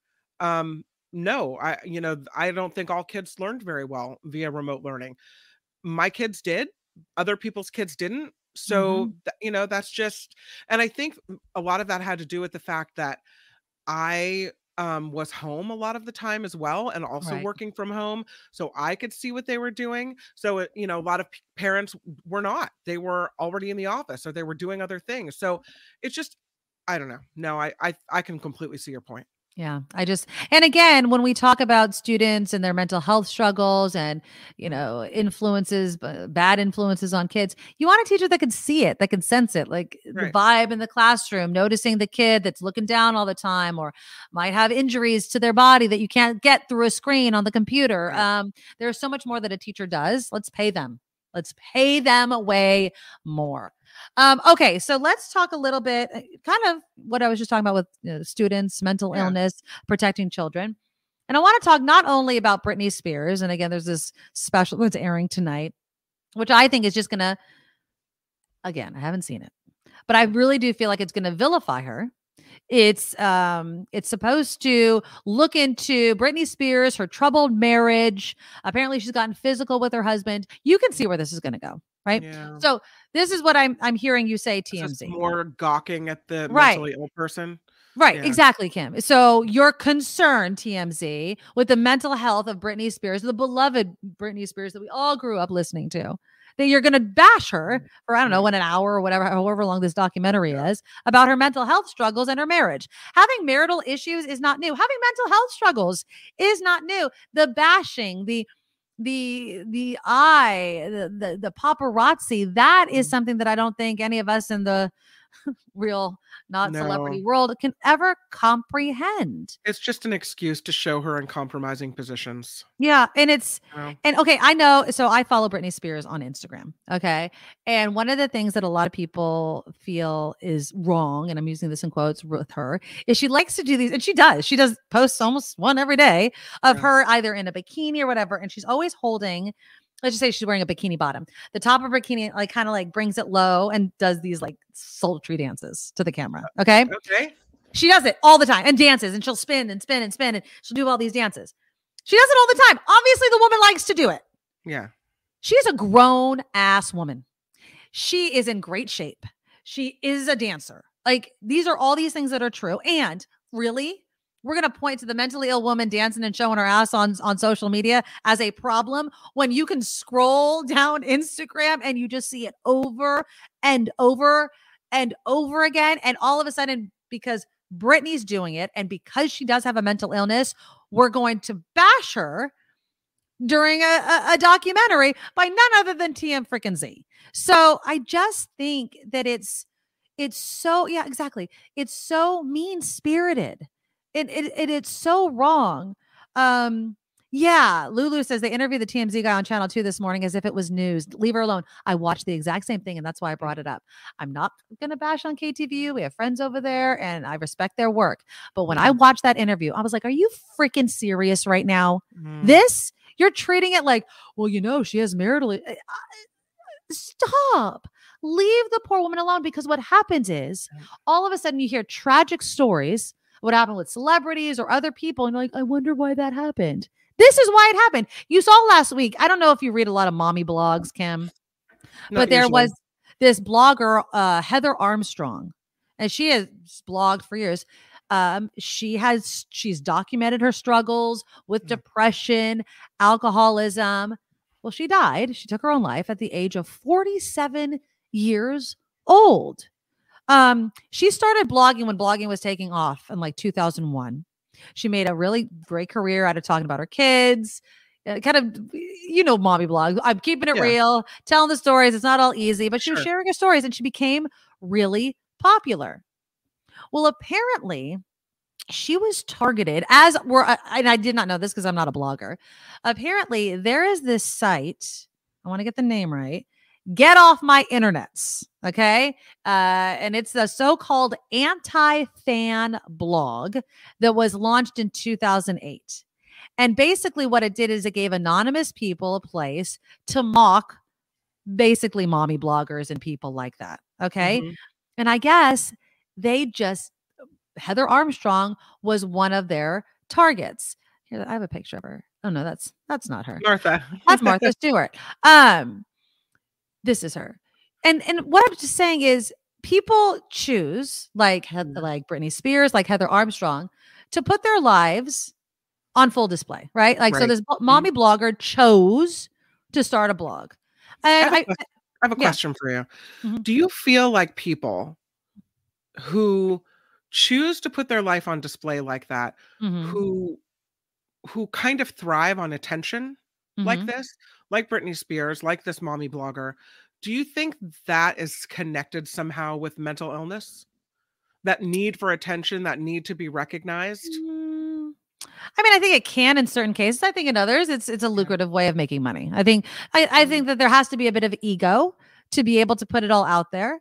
Um, I do think that if you bat if you are struggling with depression, alcoholism, like Heather Armstrong was, it could be cathartic, right? To to find a community that will support you and you guys can share your stories. So I think there can be some of that, right? Like I want to know that I'm not alone. I want to know that there's other people that care about me when maybe I don't think that anyone in my immediate life cares about me. I'm and I'm just pulling this. I didn't I don't know this woman. I didn't read her blog. I've heard her name. Yeah. Um but I do think that for people who are suffering from mental illness or living with a mental illness, it can when it when it when criticism happens, when there's these blogs, uh, Mm-hmm. these anti-fan blogs, it could take a harder toll than it may someone that doesn't live with a mental illness. And so that's why to tie this into Britney Spears again, it's what are you doing? You are already admitting that you're concerned in quotes about Britney Spears or whomever because they have a mental illness and yet you are trying to make money off of that. You're trying to get clicks and everything. Leave her alone. Uh, Karen writes in the public can't know a celebrity in any sense, even through a documentary. If the celebrity wants to talk about their mental problems and encourage discussion, fine. Otherwise, stay out of it. Anonymous writes, loved Britney as a teen, but in some videos, she talks to her kids irresponsibly as if they're friends, betraying her instead of young children without the mental capacity to understand. Okay. Um, I think there have been videos of her, but again, we're also dealing with a mental illness. I know people Yeah. who have a mental illness, and a lot of that echoes true to their behavior and how they talk. Um, now, I'm not going to watch it. I'm not going to watch the Britney Spears thing tonight. Uh, I wasn't planning to, even if we didn't discuss it. Do you think that similar to the Trump town hall and other things that by watching the documentary, you're giving TMZ exactly what what they want? I Oh, mean, absolutely, you right? Like you should not watch it. If You're you care, them, this is what let's we do want. more of it. Yeah. Yeah. And it's so wrong. It's so wrong. And uh and again, I'm not trying to hate on KTVU. I just feel like they don't and I don't think they have a say on what is airing on their channels. I think Mm-hmm. TMZ does a show on the same channel and so they have to promote it, right? Uh I just wish they didn't take it as oh, we're so concerned about Britney Spears. If you were so concerned, you'd leave Britney alone. You'd let the people that are closest to her deal with it and you get the camera out of her face. Like Kim mentioned, she's not doing tours anymore. Why? Because she can't handle it. Leave her She can't handle the pressure. Yeah. Yeah. I wonder if the people that kind of grew up always being uh, applauded, lauded for for uh, that kind of attention seeking behavior, for being the the superstar out in the middle of everything, you know, Mhm. the one who always needed the attention, are okay until the attention turns negative. Yeah. And then when you have the pressure and the attention coming in a, a negative fashion, that's kind of where your mental health takes a turn. I don't know. Well, I was getting in this argument with my daughter on Friday, actually. Um, so she was homesick, and you know, you watch crap TV. I have no problem with it, but she watch she's watching the stupid Kardashians, and I'm going to say stupid Kardashians, and that was mean. I shouldn't say it. Whatever. They they have made an empire for themselves. I think their show is nonsense. Um, but I, I said something to that effect. Yeah. Like this is dumb. Yeah. But on the other note, it was what the episode was about. So, um, and I hate the fact that I know these people's names because I don't know what they mean to my life, but nothing. So, Khloe, who is one of the obviously sisters, is talking about how hard it was to be in the public eye, going through a divorce and some and Tristan cheating on her and blah. And I'm looking at it and I go, well, you know what you could do? You could stop doing the exact thing that is bringing all this attention to you. You Right. it's a bit rich to complain about the negative attention when the only reason you're getting this attention is because you're doing the show. Stop doing the show. Yeah. They did keeping up with the, the Kardashians in this new show where I guess they cuss and everything. It's a totally different type of show. Um, they continued it. And my daughter, she's like, they quit for a while. I'm like, no, they didn't. There was never a gap. There was never a gap. They quit wherever it was and they moved over. I think it's to Hulu or whatever. And there was no gap. And so to kind of flip this over, they to bring in the mental illness, they are causing mental anguish, if not illness, on themselves because they're stuck in this cycle of, well, this is how I make money. This is what I'm known for. And so who is to blame? Right. Well, you know, I would say if you have the ability to stop doing a show that's bringing you a lot of negative attention, giving you, you know, body dysmorphia or also or stalkers or fill in the blank kind of threat to yourself and your and your sanity, then stop doing the friggin' show. Mhm. If look, if this show took off, Kim, and I started getting stalkers and I had body dysmorphia, I would stop doing the show. Right? Right. I would take care of myself. Um, right, but you and I, I think, are different that way, and just the way that we kind of came up through radio, you Right. know, and wanting to tell the stories of the day and and news. It's not necessarily a, we never made it about us until this whole YouTube thing. Right. It was always more about the news. So for us, we we didn't maybe start as attention seeking that way. You know, I, I don't know. Maybe I'm I'm wrong, but I feel like if you know if I didn't have a public platform tomorrow, I'd still be okay as a person. Right. Exactly. Because our, our whole identity isn't wrapped up Right. in this public persona, which Mhm. for bloggers, Britney and the Kardashians, it is. Right. And we've talked about this when we lost the job at Station X is that, well, who am I without this career? Who am I if I'm not the person on the radio? Or who am I if I'm not an engineer or a teacher or fill in the blank of whatever you've done for so long? But when you're so in the public eye and everybody, you know, they track every poop you take and every tear you sh- shed, it can be really hard. And I'm sure it's very hard to even consider letting that attention go because then you would have to reckon with the question of, well, who am I? And if I'm Right. not this, is and and I will say this for the Kardashians, they have businesses, they have clothing businesses, they have all, you know, one of them's a model, one of them does make, you know, they they have all these other business things. Mm-hmm. It's the show though, I feel that gives them so much negative attention. And so when they cry about it, it's like, well, you know, there's an answer to this that could help, but they're not going to do it. Uh, all right. So, yeah, I'm not going to watch it. I don't think anybody should watch it. Leave Britney alone. That's how I'm going to end that whole entire thing. All right, people, please click the thumbs up button before we end the show. I do want to give some shout outs to people that have been supporting. Vicky and Sausalito gave us a $20 Vicky. super sticker. Thank so you, nice. Vicky. Thank you. Uh, five dollars from Lady Beatrice. Nikki, how's the new job going? When should we listen in? Uh, these things have happened too many times. We're beyond a case by case basis. I think. I think that's that part is a different. Um, I'm part time, and so I don't have a set schedule. So I'm here, and then I'm there, and I try. I will try to give you guys a heads up as much as possible if I get a schedule. Um, I I'll tell you this. I'm on this Saturday. I am on this Saturday. I don't know exactly what time.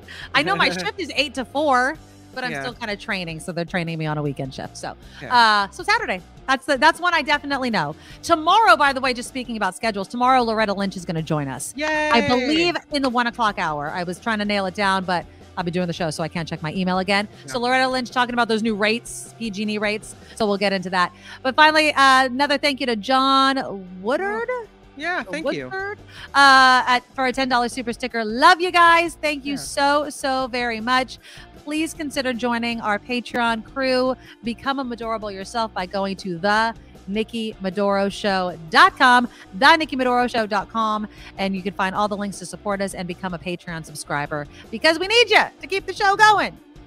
I think that's that's pretty much a good good Monday to all of you, and we'll talk again tomorrow. Bye. Nikki, you're all so awesome. Miss Brown, like a beautiful blossom. You're also the best. I really can't rest. You're all so awesome.